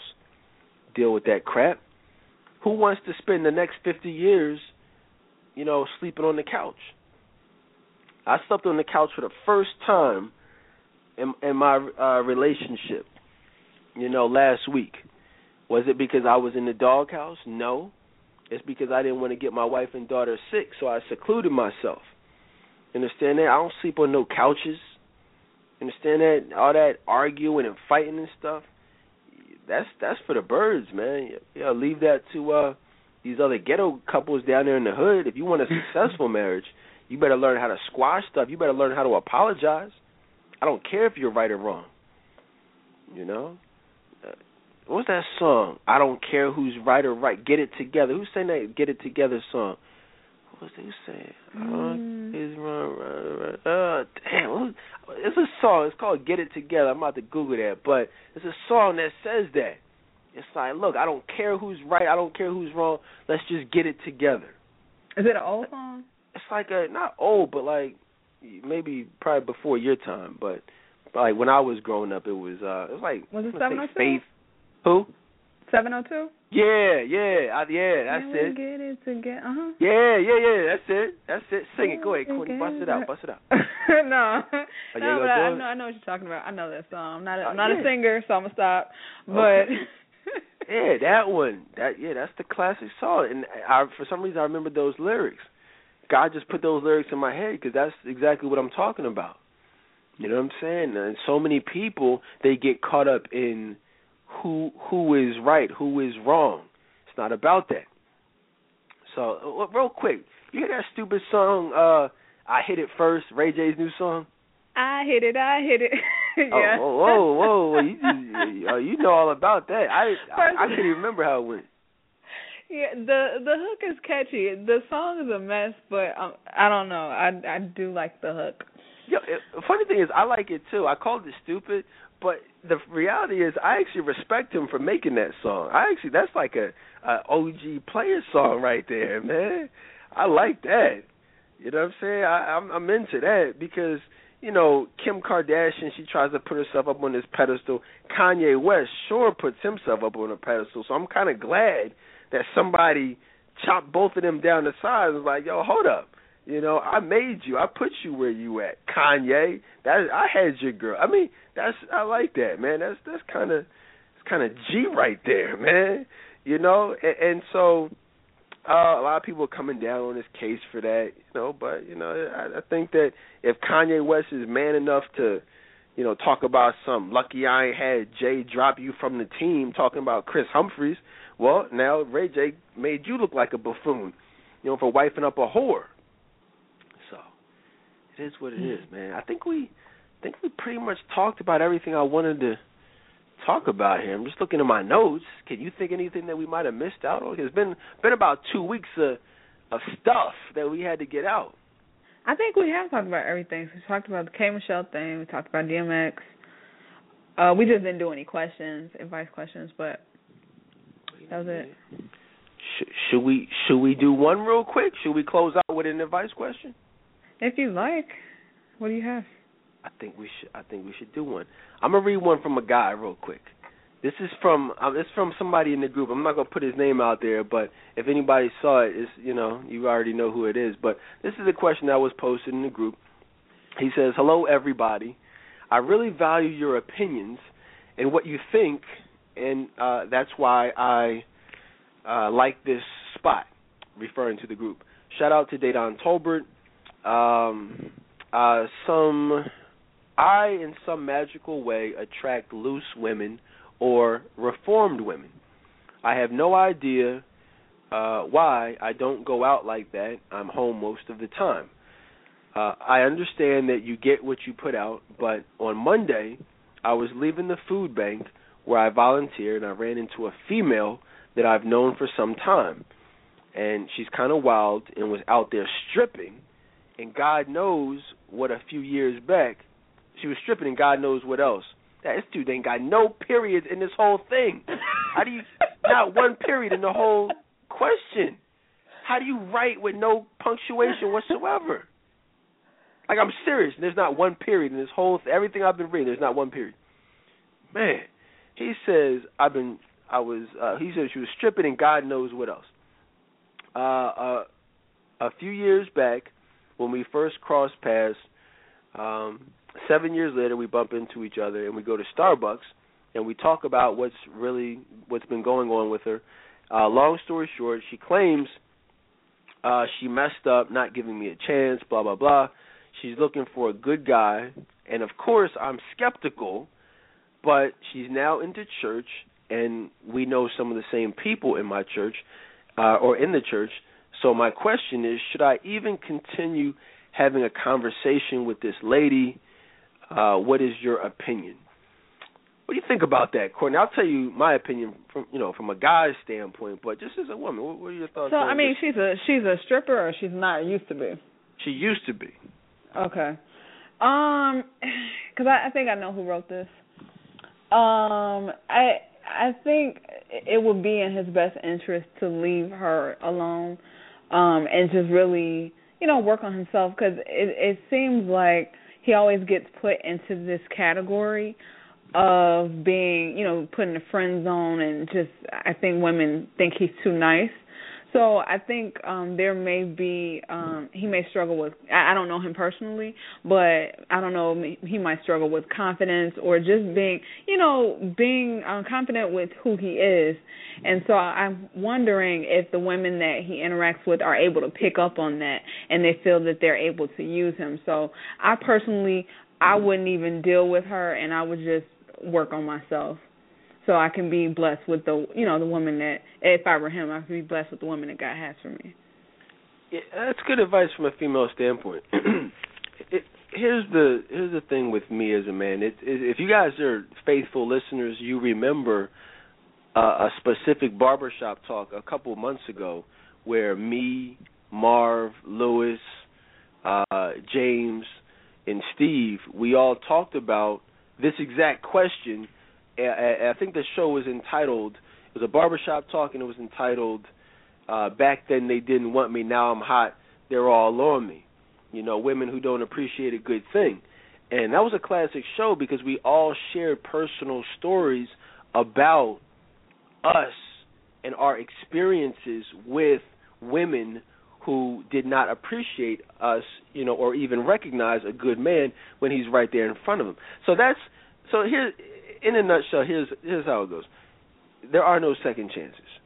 If you didn't appreciate me back in the day, I don't care if you never were a stripper. You know, I don't care if you are the most respectable woman in the world.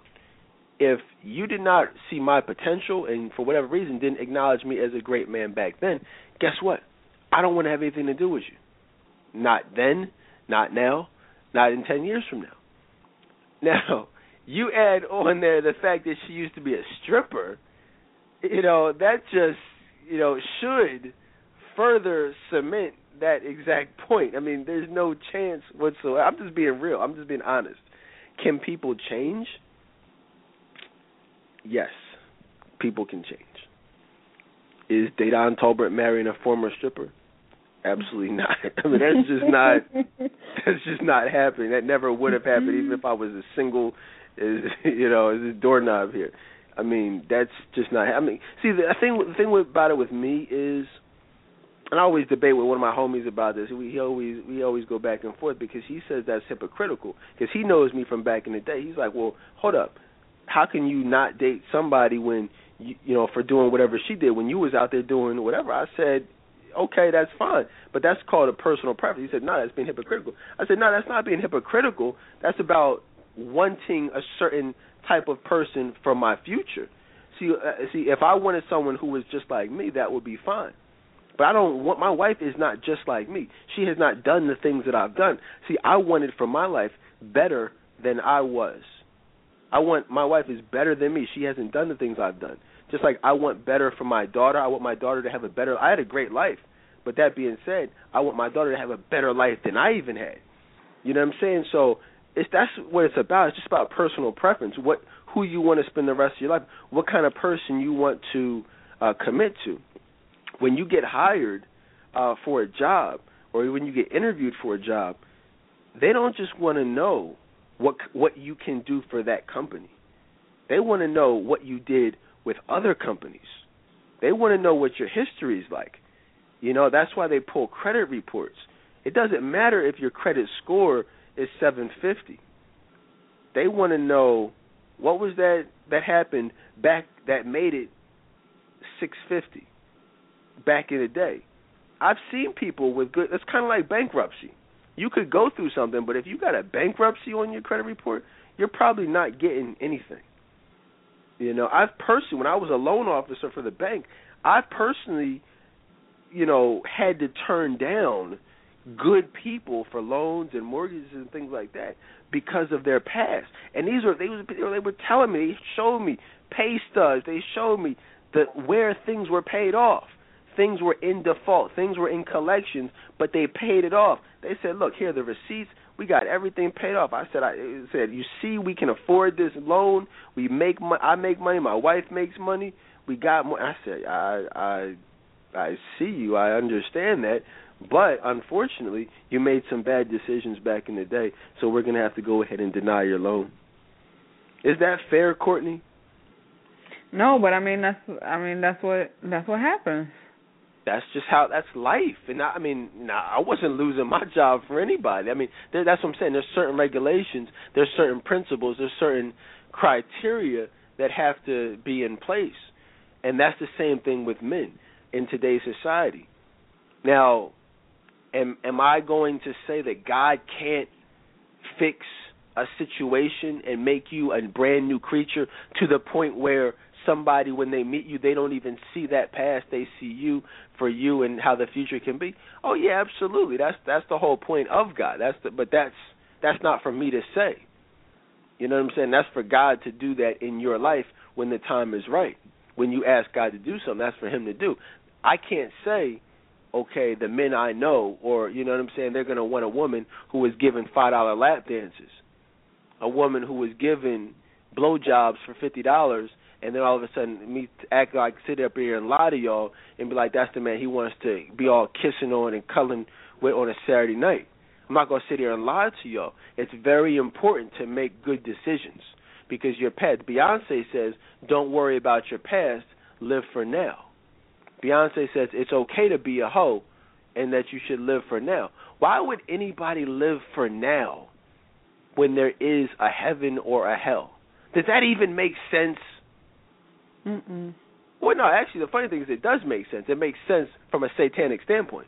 Well, yeah. Now Yeah, it point does- that out. Right. It doesn't make sense from a biblical standpoint, but if you think about what the overall theology of Satanism is, is based upon, it makes perfect sense. Live for now, meaning don't live for heaven.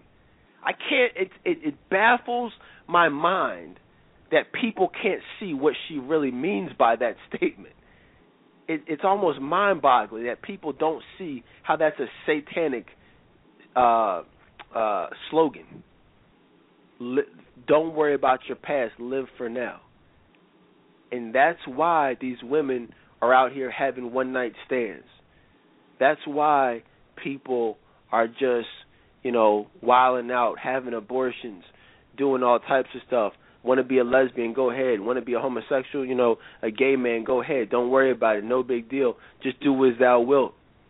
You know what I mean? Aleister Crowley says Jay Z loves Aleister Crowley, one of the most influential members of Church of Satan in the history of of of the world. You know, they call he calls himself and he's known worldwide as the most evil man ever. And Jay Z, you know, looks up to this man. Beyonce married a man who looks up to a Satanist. You know what I mean? Beyonce has satanic slogans for Pepsi. So you, you guys see what I'm saying to y'all, but gonna get ready to wrap it up. Hopefully you guys got some entertainment tonight. Hopefully you got some knowledge tonight. What last words of wisdom do you have, Courtney?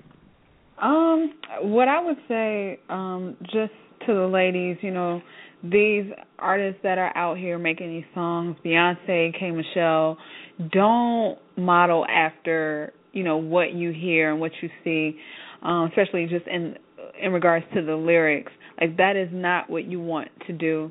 You know, you don't want to make yourself into a whore just because you you've been hurt and you know have experienced heartbreak, maybe have you know different issues. That does not mean that you should make yourself a whore. That does not solve the problem. It actually makes it worse. So my suggestion would be really just to take that time and devote it to, you know, yourself and really developing that relationship with God, just spending a lot of time with him. That will get you through the heartbreak and that will get you through the things that you found yourself struggling with and before you know it, it won't even be an issue anymore because God will have handled it and he will have healed you. Wow, man, that's that's wonderful. That's wonderful, Courtney. That's great advice. One of the things I'm going to do is go ahead and uh, I want to leave y'all with a scripture real quick. You know, first before we go any further, let you let y'all um, like I said, email me if you have any type of uh, concerns or you want to set up a free 30 minute emotional availability assessment. Dedan at trctoday.com or call the toll free uh, 800 number 855 55 Dedan. Set up that session and we can uh, go ahead and you know get that process started, the process towards emotional availability. Um, and, and get my book. If you guys haven't got the love we had yet, you're tripping. You're sitting at home on a Friday night, you're listening to the show, you need a good book to read. My book is one of the greatest novels of all time. True story of love, romance, suspense, drama, intrigue, murder, a little sex in it. It's just a classic book. Get it at Amazon.com. Check it out. Posted the link on my page. I write at trctoday.com as well, my website. But um, one last thing I'll leave y'all with is um, uh, this scripture that pertains to forgiveness. And the reality is that in John 1, 1 John 1 9, it says, If we confess our sins, he is faithful and just to forgive us our sins and to cleanse us from all unrighteousness. And so all those feelings of hurt, pain, shame, guilt, you know, denial, confusion, all of those are things of, of, of the devil and you don't have to um, you don't have to listen to that little voice in your head that's telling you that you shouldn't go to church tomorrow morning. You know what I mean? You shouldn't, you know, praise God. You're unworthy. You know, you're, we're all worthy because Jesus died on our on the cross for our sins. So think about that. I don't care who you've had sex with, what one night stands you've had. It's all able to be forgiven, and Bible Bible confirms that. So, uh, thank y'all for listening. I told y'all, you know, I wanted to give y'all some some realness, some you know, a classic show. I think we did that tonight. We'll be back live, not tomorrow, probably not Monday, but we'll be back live for Barbershop Talk Tuesdays with the fellas. And we got to put my man Marv on the hot seat. So look out for that. And um, but listen to a couple classic episodes over the next couple days. We'll be back, and uh, I'll talk to y'all later on. Peace.